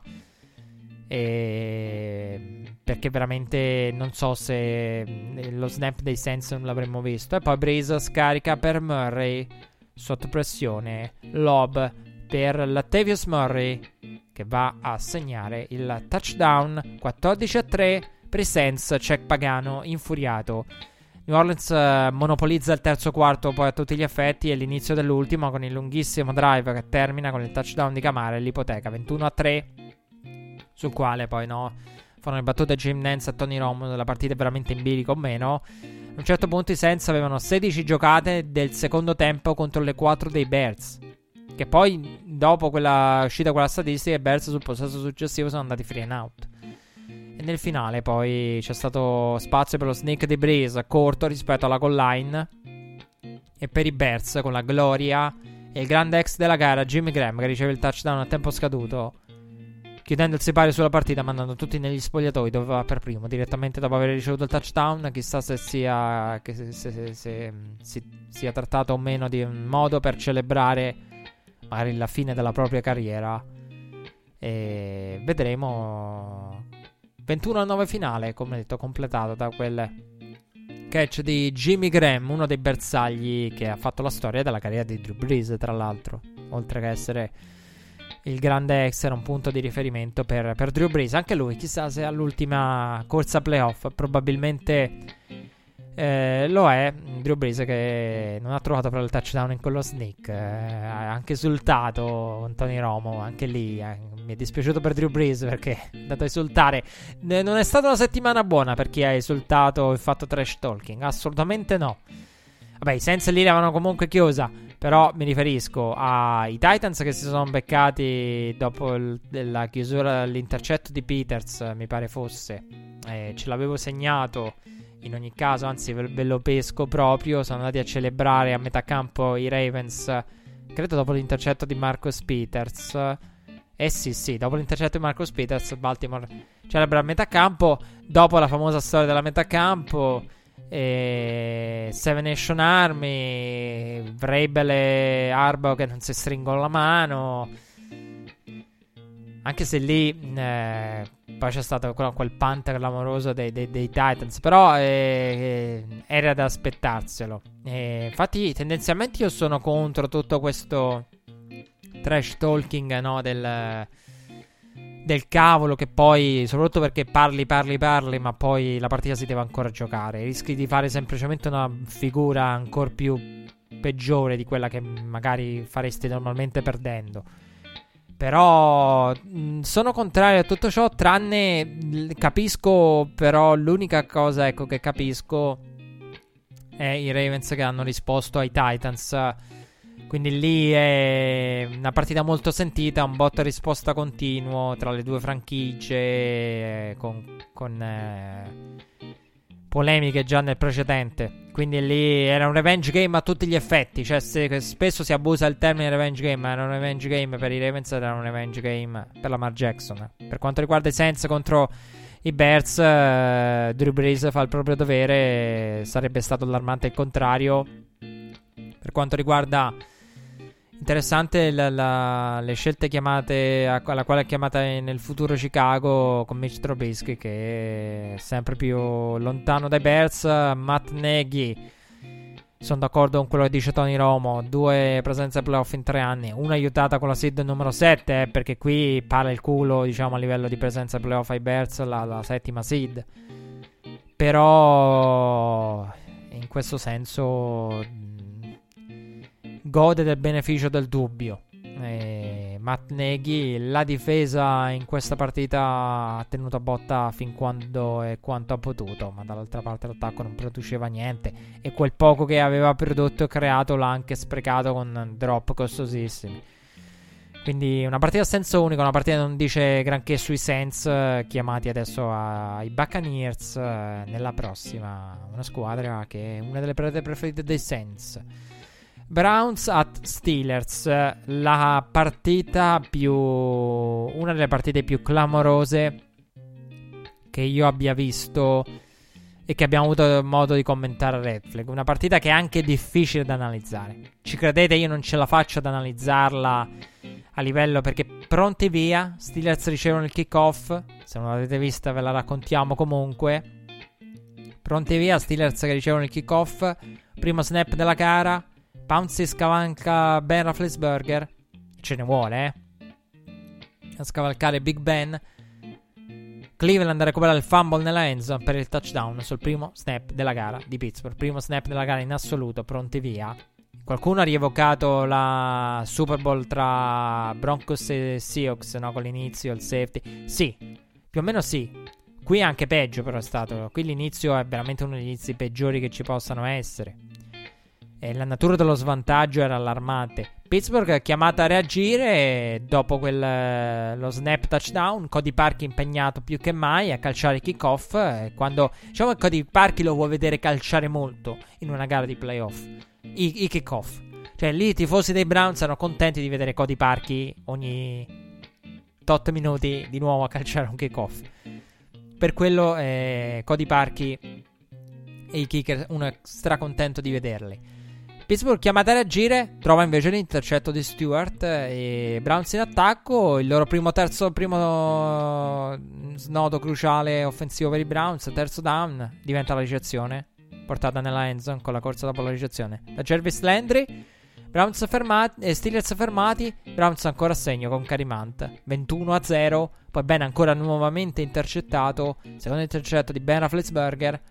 E ancora l'ex eh, giocatore Chiefs, Carimanta, a completare l'opera con il touchdown. 28 0.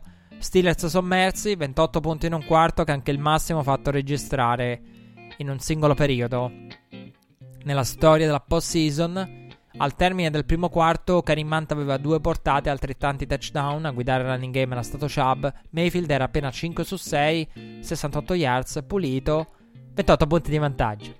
Vedevi le statistiche, avevano, avevano credo un cinquantina di yards in più, 28 punti di vantaggio. E la partita era sostanzialmente finita lì. Cioè, mo ve lo dico in modo proprio chiaro e sincero. Io quando ho pensato è lunga, eh, no. Se, se, la partita non è finita lì, è grave. Lì la de- l'hai, l'hai chiusa e la devi aver chiusa, punto. Cioè, lì non esiste 28 a 0 pronti via. Non, non, non esiste alcun tipo di discussione. E in attacco per gli Steelers non solo si vedeva si vedevano le difficoltà, gli intercetti di Rafflesberger. E in attacco però si vedevano anche le penalità e i drop. E I drop di in quel caso poco dopo è stato il drop di Ibron. Drop che hanno caratterizzato molto l'attacco degli Steelers. Purtroppo per Pittsburgh, ne abbiamo parlato, quando passi molto, passi sulla breve distanza, se cominci anche a droppare diventa dura. E le penalità, gli errori insoliti, perché lì l'errore lo fa un Pounce, no? Che, che, che è il, uno dei veterani, uno degli uomini di riferimento, una delle penalità, Villanueva, cioè nel senso parliamo di giocatori con grande esperienza. E Pittsburgh è fermata, costretta nuovamente al punt, ferma però proprio volte i Browns, ma ciò non porta a nulla se non al terzo intercetto di Ben Rafflesberger, palla sporcata dalla linea intercettata. Kevin Stefanski l'ha cocciata bene dal proprio bunker. Però l'ha dovuta eh, vedere lui con uh, quattro coach uh, di altri quattro coach di Cleveland, Callan, anche eh, per la online eh, Batonio out, eh, i grandi assenti co- COVID, eh, causa Covid, Stefanski che ha dovuto preparare la gara via Zoom eh, con diversi, diversi diversi esercizi, diciamo, dinamici in cui i giocatori dovevano simulare la giocata. Questa è come l'ha preparata Pittsburgh, con una sola vera e propria practice, senza il proprio coach disponibile con eh, gente promossa, assistenti chiamati a gestire le parti, Stefanski che non poteva interagire in alcun modo con eh, i colleghi della sideline.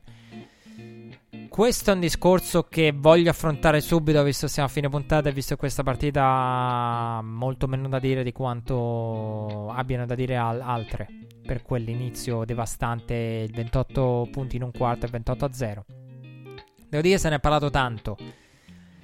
E mm, il fatto che l'NFL ha fatto delle regole, ha creato delle regole, le ha, ha, impostato la stagione in un certo modo, per cui non è Stefanski che cambia il tutto. Però è chiaro che qui magari si può inventare nel mo- nell'era della tecnologia, può permettere comunque a un coach di interagire o cercare di... Qualcuno aveva, sentivo settimane fa quando si parlava dei coach out, del coaching staff, qualcuno diceva riesci a portarlo no, da qualche parte isolato in, quarant- in quarantena, che ne so nello stadio riesci a isolarlo, a trasferirlo, non so come, non so perché, non, non, lo so, lo metti dentro una campana di vetro, lo porti in una stanza dello stadio.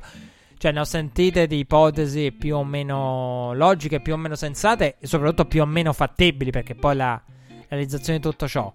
Diciamo che dispiace perché una, sarebbe potuto anche essere rivelarsi un handicap importante per Cleveland non avere Stefanski. Aggiungo, l'assenza di Stefanski è stata influente per come si è sviluppata la partita. Perché se la partita fosse stata un punto a punto e Stefanski aveva preparato script plays, però oltre a prepararla con gli esercizi di, eh, interattivi su Zoom, aveva anche preparato molto bene la, la propria difesa perché aveva detto Ben eh, si libera della palla in poco tempo. E eh, ieri mi è venuta in mente questa metafora mentre ne parlava Collinsworth che quando uno dice, vabbè, eh, passi in poco tempo. Quando passi in poco tempo, eh, la linea non ha l'opportunità di arrivare al quarterback, no? Eh, il quarterback si libera del pallone in fretta, vero. Però quando sai che il quarterback si libera mediamente del pallone in tot secondi, in così poco tempo, io ho pensato, loro hanno detto, eh, il tempo di, è il tempismo, no, di andare, puoi influ- sporcare quello che ha detto Stefanski con la, le mani, la linea può andare a sporcare. Aggiungo anche che a me è venuta la metafora della pallavolo. La pallavolo, il muro della pallavolo in cui tu praticamente nella pallavolo l'attacco e la difesa ha l'opportunità di prendere il tempo d'attacco. Qui, se tu sai che il quarterback avversario si libera mediamente eh, del pallone in tot.tot secondi, la difesa lo sa, conosce il tempismo, conoscendo il tempismo può battere, eh, sporcare la, la, i palloni dalla line of scrimmage e quella era una delle armi. Stefanski aveva accucciato i suoi proprio per questo e anche questo fa di lui secondo me il sacrosanto meritato coach of the year. Anche per piccoli dettagli così. Oltre che per uh, la, sua gestione di Baker Mayfield lo sfruttare quello che questa squadra riesce a fare. Dicevo eh, palla sporcata dalla non scrimmage intercettata come ben coachato da Stefanski eh, eh, i Browns fanno il proprio dovere intercettando la Flisburger seguendo le indicazioni del proprio coach. Finale del primo tempo che vede Pittsburgh a segno con Conner dopo aver rischiato il turnover on downs a, rigosso, a ridosso della goal line avversaria.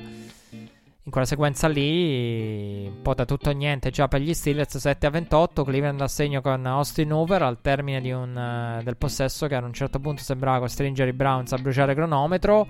In quel finale lì invece no.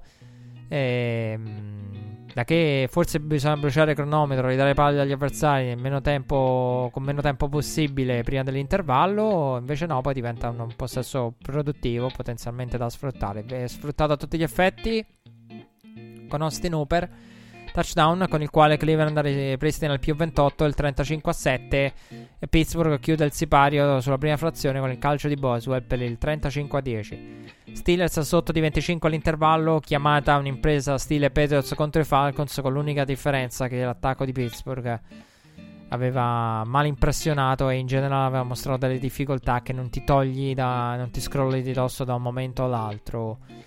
E Pittsburgh inizia meglio il secondo tempo accorciando con il touchdown di Ibron. Poi forzando il free out dei Browns. Steelers che una volta ripresa palla sono poi chiamati a un drive cruciale. Tenuto in vita dalle giocate di Juju. Juju che riceve poi lui il touchdown sul fourth and goal. Incredibilmente Pittsburgh con due stop difensivi e due touchdown nei primi possessi del secondo tempo si ritrova sotto i 12. 23 a 35 eh, non solo riesce eh, sul 23-35 anche a fermare Cleveland via free and out con Cleveland che in quel drive lì post 23-35 brucia appena un minuto a 27 Steelers eh, però poi chiamati a una decisione controversa. Quarta e 1 sotto di 12 l'opportunità no Tomlin opta per il punt. Uno dei punt pesanti, così come quello di Titans, costosissimo. Quello di Pittsburgh, secondo me, ancora. Non so quale dei due sia più grave. È una bella domanda. Forse quello dei, degli Steelers. Forse quello degli Steelers, perché veramente il risultato di questa partita è influente. Cioè, è imbarazzante comunque l'inizio. Cioè, questa è una di quelle partite in cui. Però anche quello di Titans. Sono tutte e due. Vado per uh, la parità. Entrambi i punt sono brutti. E Cleveland eh, ne approfitta, respira, trova il touchdown con Chubb per il 42 a 23 e Pittsburgh risponde però dall'altra parte in meno di due minuti con il catch di Claypool da 29 yards. Cleveland aggiunge poi tre punti con Parchi per il più 16. E respira nuovamente. Taki Taki intercetta poi Ben Afflesburger a 3-16 dalla fine. La vera ipoteca sulla gara, oltre al field goal di Parchi, che già aveva complicato le cose eh, determinando il più 16 poi l'intercetto di Taki Taki. Bruttissimo, veramente lì difficile capire cosa volesse fare la Flisburger. Brutto tutto di quell'intercetto per Taki Taki. E Cleveland ancora con Parchi porta il proprio vantaggio da 16 a 19 punti. Nel finale, Ben Flisburger trova Chase Claypool ancora una volta nella endzone. Chase Claypool per il meno 11 finale per determinare il 37 a 48 finale. Ben Afflesberger eh, supera quota 500 yards lanciate. E massimo record di passaggi completati, credo 47 ne abbia completati, ne ha tentati un'infinità per ovvi motivi. ma lo fa con 4 intercetti, 3 dei quali nel primo, te- nel primo tempo, i 4 turnover uh, degli Steelers nel primo tempo, compreso il fumble uh, di Pouncy con quello snap sopra la testa della sono storia. Ma storia lo è soprattutto la vittoria dei Cleveland Browns in post-season che mancava dal 1995, dai tempi di Bill Belichick e in trasferta addirittura dal 69. Dalla vittoria di Belichick contro Parcell e Bill Parcells e ehm, in trasferta mancava addirittura dal 69 per i Browns. Una grande vittoria per Cleveland e sono onesto. E io non ce la faccio a parlare di, di, questa partita in modo di cosa è stato fatto. Allora, Pittsburgh non è riuscito a fermare il running game dei Browns. Questo è stato un problema che è esistito. Perché il fatto è la difesa di Pittsburgh, anche indipendentemente dagli errori iniziali, indipendentemente dalle field position uh, regalate, dal touchdown regalato dal fumble di Pamsi, indipendentemente da tutto, quando c'era da fermare poi Cleveland, Pittsburgh non c'è riuscita. Perché il, il touchdown e le corse di Chubb hanno fatto respirare Cleveland nel momento in cui c'è stato un piccolo brivido. Per il resto, il Stefanski non aveva nemmeno finito le proprie script plays eh, preparate dalla squadra che già era 28 a 0. E anzi, io devo, dico, aggiungo anche Cleveland nettamente eh, aiutata anche dalle circostanze, agevolata perché queste sono quelle partite che non c'è cosa migliore per i Browns. Cioè, i Steelers qui hanno fatto proprio un regalo ai Browns all'inizio perché i Browns non si sono mai trovati con la partita veramente in bilico Quarto down, cosa facciamo? Abbiamo solo un possesso di vantaggio. Sì, c'è stata quel quarto down, qualche terzo down in cui Cleveland ha passato Baker Mayfield eh, invece di correre, cosa che poi ha fatto più avanti. Quindi ci sono state quelle scelte aggressive.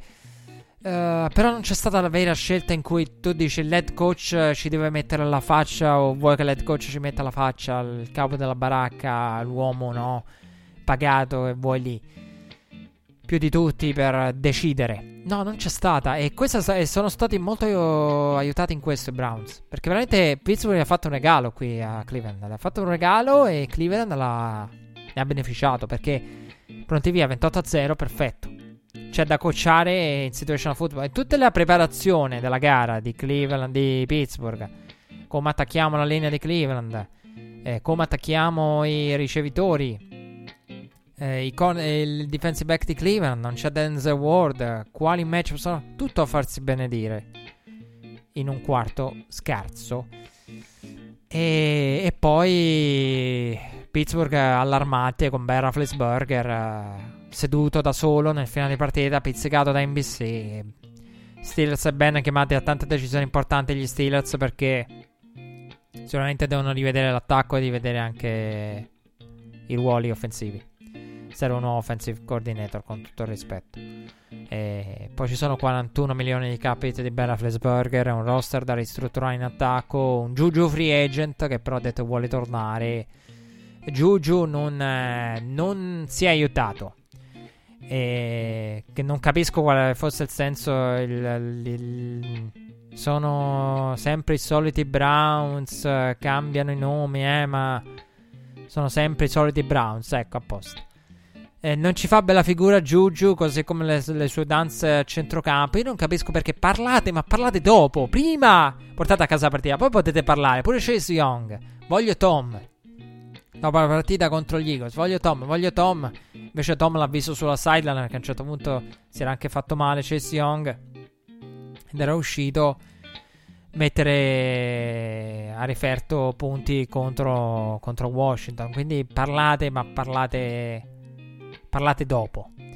Quindi tanto trash talking è finito male. C'è stato in questo super uh, wildcard round e per gli Steelers veramente ci sono tante scelte, tante decisioni importanti per il proprio futuro, compresa quella della posizione di quarterback con, eh, con Ben Roethlisberger e non lo so, è dura. E forse per Pittsburgh è il momento di guardare, di cominciare a guardare il futuro. Anche se c'è quel cap hit per cui ben ok, Rudolph non è la risposta. Per quanto riguarda questa partita qui, Allora, la, la, partita, quella dei Seahawks, è quella dove. Una di quelle partite dove è veramente imprevedibile. Sarà una brutta partita, sporca, con gli attacchi che. Qui invece devo dire. È la partita dove, dove, dove è l'errore più grande, secondo me, in sede di valutazione di pronostico fatto da me. che avrei comunque pronosticato i, gli Steelers eh, quello che ha ingannato di Pittsburgh è che fondamentalmente, a parte che la situazione Covid ha bilanciato tutto, per cui io già ero verso Pittsburgh, ho detto vediamo, apertura della settimana, vi dissi, vi direi Pittsburgh.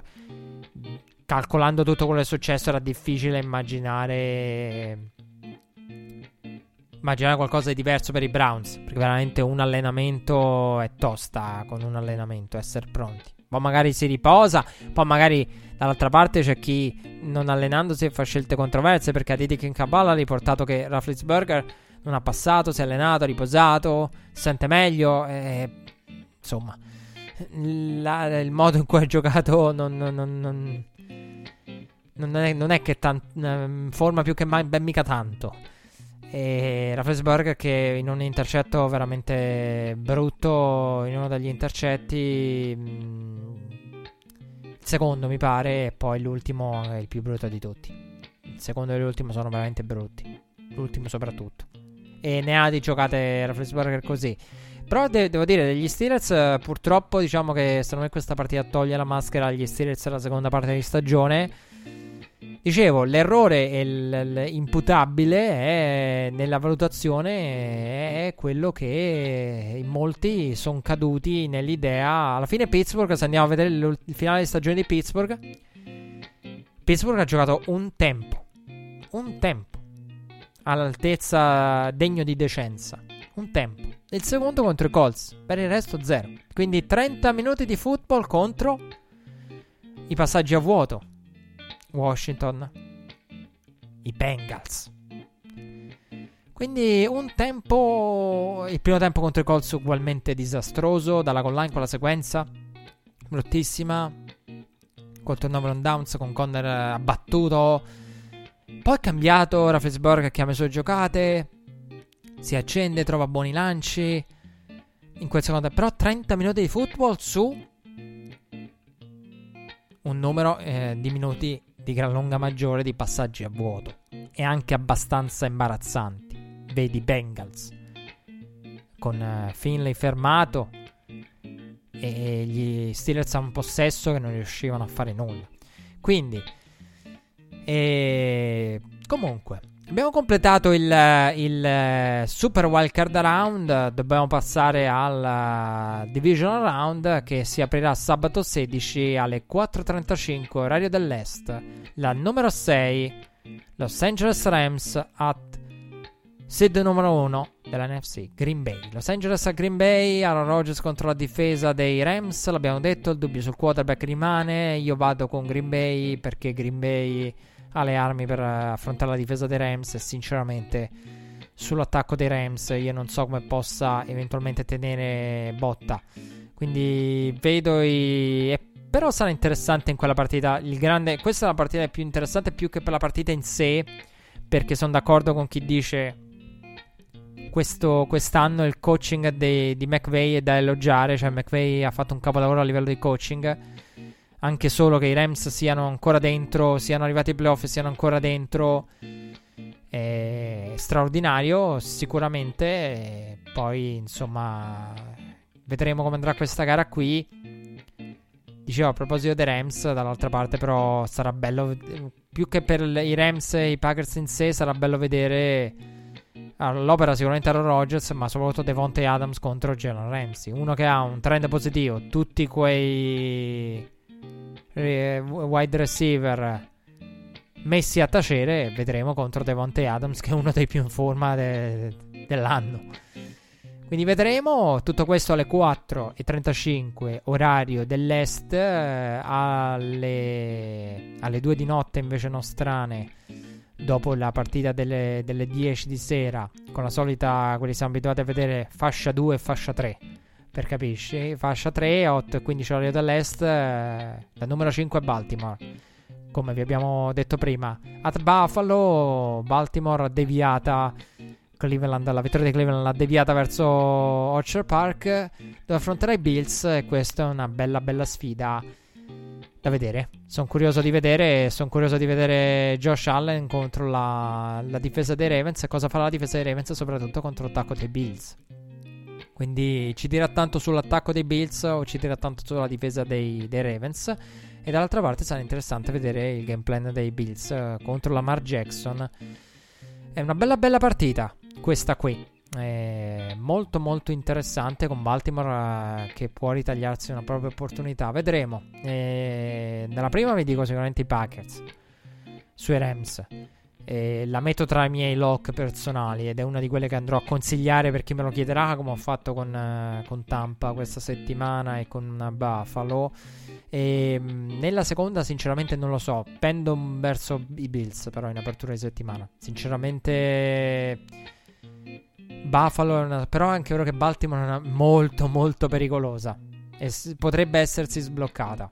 E vi direi per il momento i Bills, però non, non vi sorprendete se poi nel, mi sentite dire tra una settimana alla fine della schedina NFL nel caso in cui dovessi giocarla, non, non, vi stupite se mi sentirete dire alla fine ho optato per i Ravens perché è una di quelle partite in cui coaches film, numeri, matchup eh, richiede un'analisi dettagliata per un pronostico questa partita qui, eh, comprese poi le linee dei book. E la domenica invece si aprirà alle 3 e 5 orario dell'est, quindi alle nostre 9 di sera e terminerà alle nostre mezzanotte e 40. Ad aprire la domenica è la sfida tra la seed numero 6 della AFC Cleveland a mm, Kansas City. Seed numero 1, la partita che abbiamo detto prima, sinceramente qui vedo i Browns onestamente spacciati. Nonostante uno possa pensare i Browns hanno il running game, possono accorciare la partita contro i Chiefs uh, io li vedo il divario enorme. Il divario enorme. Lo era già a livello di, di roster uh, potenziale in alcuni reparti tra i Browns e gli Steelers. Figuriamoci contro i Chiefs. Anche se recuperano Stefanski, recuperano Batonio, e... però vedremo.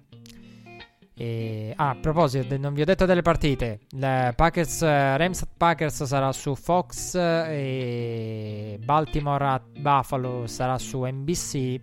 Questa qui, ovvero Cleveland at Kansas City, sarà su eh, CBS e poi chiuderà Fox nuovamente con la sfida delle mezzanotte e 40. Tampa Bay numero 5 at New Orleans numero 2. Per la sfida tra le due squadre dell'anno numero 3. Hanno aperto la stagione con eh, i Buccaneers che erano, dovevano essere ancora rodati, Brady che parte bene, no? vi ricordate? narrativa Brady, pronti via, assegno, poi però l'attacco fatica, ci sono incomprensioni, la frustrazione di Brady che non si intende con Evans, ve la ricordate quella partita lì, inizio anno? Poi c'è stato il massacro operato dai Saints con Bruce Arians che calcia il field goal per evitare lo shutout e c'è l'atto numero 3. È molto molto difficile battere una squadra tre volte in, in, in una stagione. Molto molto difficile e io credo che per me delle tre questa sarà la più combattuta. Per me delle tre sarà, sarà la più combattuta. Sinceramente non lo so. Sinceramente non, non, saprei cosa dirvi. Non saprei cosa dirvi. Però se L'upset alert ve lo metto qua. Ve lo metto qua oltre a Baltimore. Vabbè, Baltimore e Buffalo è una di quelle in cui c'è da rifletterci tanto. Eh, non, l'upset non ve lo metto sui Rams. L'upset alert non ve lo metto sui Browns. Ve lo metto sui Buccaneers. Ve lo metto sui Buccaneers nonostante il matchup. Nonostante il matchup. Che questa settimana ci ha insegnato. A un certo punto, no, mi sono detto dentro di me. Eh, ma i Ravens. Eh, però. Certo, ho pronosticare i Ravens contro Tennessee, cioè il matchup che in assoluto ha visto Baltimore uscirne peggio assieme a quelli con Kansas City, dove però magari le partite sono state più equilibrate mediamente.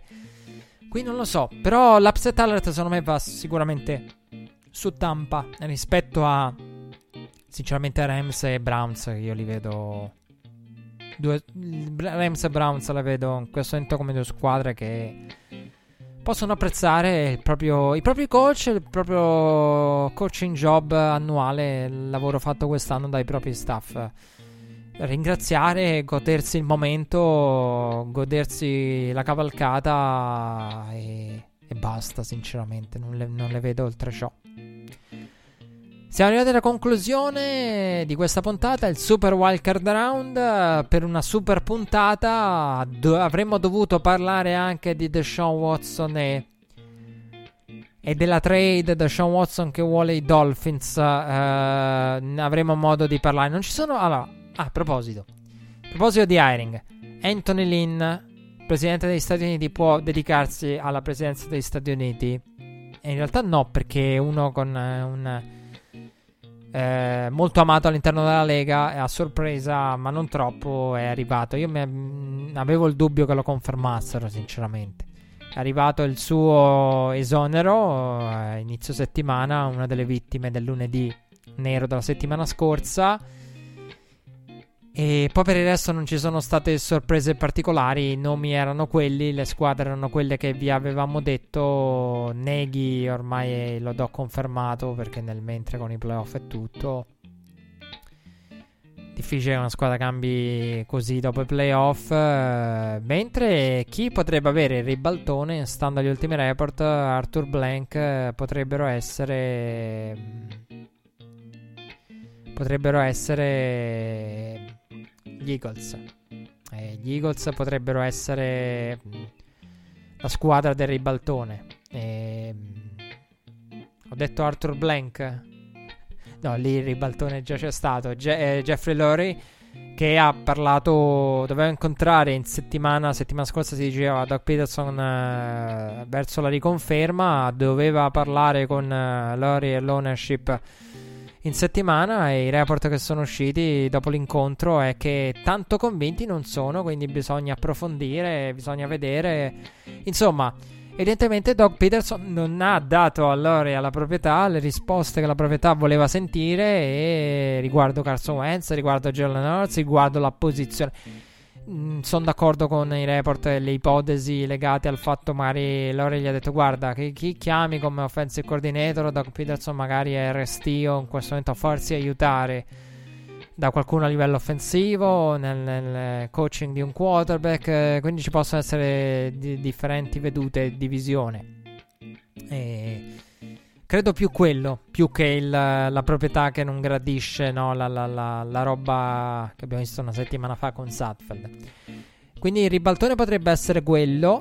Eh, I nomi li conoscete, i candidati più o meno ne abbiamo parlato, non ci sono state novità. Dicevo, mi interessava dire questo di Anton Lynn e di Doc Peterson. Per quanto riguarda Deshaun Watson, l'argomento ve lo rimando. Ve lo rimando al futuro. Però vi dico subito che io non è una trade eh, molto fantasiosa. Mettiamola così, molto fantasiosa e che è praticamente impossibile. Non... Capisco Adam Schefter che ha riportato, ha detto che dopo la trade di DeAndre Hopkins la, la rabbia di Deshaun Watson era 2 su 10. Adesso è 10 su 10 perché Deshaun Watson vorrebbe Eric Biemiani questa è storia nota e invece Biemiani voleva avere voce in capitolo sul general manager che è Nick Serio. Però sai, Nick Serio alla fine è un nome che circolava da tempo e che in tutti i modi provavano a strappare no, da, da New England. Quindi su quello è comunque affidabile, visto anche quello che stanno facendo i vari membri di New England. E Qualcuno dice Easter B, che di solito è un development, uh, uomo di sviluppo, magari ha... i giocatori non si sentono, si sono sentiti traditi dal fatto che uno che, che, che mh, mm, ha un ruolo quasi di, di, sviluppo del personale si sia ritrovato nel front office con un, una scalata strana, quindi i segreti dei giocatori, boh, può essere anche quello.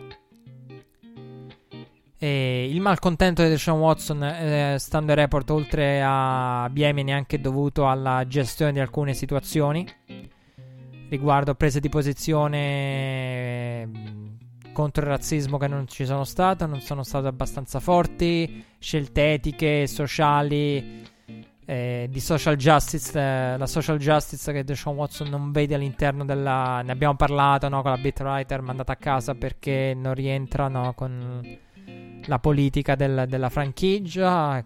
Cosa vuol dire? Boh. Per non parlare dei precedenti della franchigia e della sua ownership. Possono essere mille cose. Io, sinceramente, non vedo una trade. Manco se Sean Watson si impunta. E aggiungo ancora una cosa. Non so se è peggio. Eh, I Texans che ci pensano invece di combattere e pro- eh, fare a corna contro corna con Deshaun Watson o se è peggio il fatto che i Texans si. Non so se è peggio della, della trade di Watson il fatto che i Texans si fanno anche. Perdonatemi, ma rifilare tua. Perché io quando ho letto eh, una delle ipotesi clamorose era ehm, un primo giro più tua per Watson. Sinceramente, se le, i, i, allora, con tutto il bene che si può volere a Tua, che è un giocatore giovane che può sicuramente e migliorerà sicuramente. A confronto di Sean Watson, di Sean Watson è una cosa sicura. Cioè, quel problema non riguarda solo Tua. Cioè, per Sean Watson, credo Cleveland andrebbe a tradare anche Baker Mayfield. Cioè, per parlare di una squadra che ha appena vinto i playoff dal 95 in poi, non vinceva dal 95, cioè per capirci.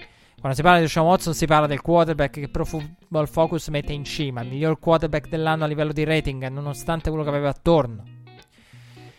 Però la cosa sicura, quindi indipendentemente, cioè tua per eh, tua più il capitale di draft che ricevi deve, giust- deve superare diciamo Watson, cioè quindi non devi sprecare la scelta al draft, le scelte al draft aggiuntive e tua ti deve arrivare a un livello comparabile con Watson. Allora lì vinci la non trade.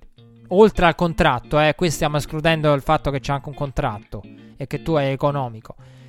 Però se fosse un primo giro più tua, cioè io quando ho letto ho detto un primo giro più tua, ma ditemi dove devo firmare. Dolphins, firmate, perché Oddio, poi lì c'è un problema di salary cap che complicherebbe la costruzione del team. Però, ecco, diciamo io fossi Texans, al massimo mi farei ricoprire di prime scelte. Ma non mi prenderei un quarterback. Anche perché prendi tu e che ci fai? Cioè, non lo so, io sono poi filosofia, eh. Io sono contro le contropartite. Cioè, le contropartite sono tendenzialmente un favore che tu fai all'acquirente. Come quello che hanno fatto con David Johnson. David Johnson hanno fatto un grande favore, secondo me. A... Fatto prendono tu ai Texans cosa ci fanno. Cioè, che è una squadra lontanissima che ha bisogno di ricostruire totale. Quindi non è che ci prendi tu a ripristini rookie quarterback. Riper... No, no, no. È... è lunga la strada. Poi butteresti un tua nella mischia. Nella stessa mischia dal quale Deshaun Watson non riesce a uscirne. Boh. Comunque, poi avremo modo di parlarne in altre circostanze. Grazie per essere stati con noi. È stata una puntata lunga. E... Però un po' piange il cuore perché dalla prossima settimana avremo solo 4 partite, poi 2, poi una, poi 0. So, è il brutto dei playoff. Grazie per essere stati con noi. Appuntamento alla prossima puntata. E grazie a tutti coloro che hanno ascoltato Red Flag durante la regular season. Siamo ai playoff. Continueremo il nostro viaggio. Il nostro viaggio, però, per oggi termina qui. Riprende tra 7 giorni. Ciao a tutti.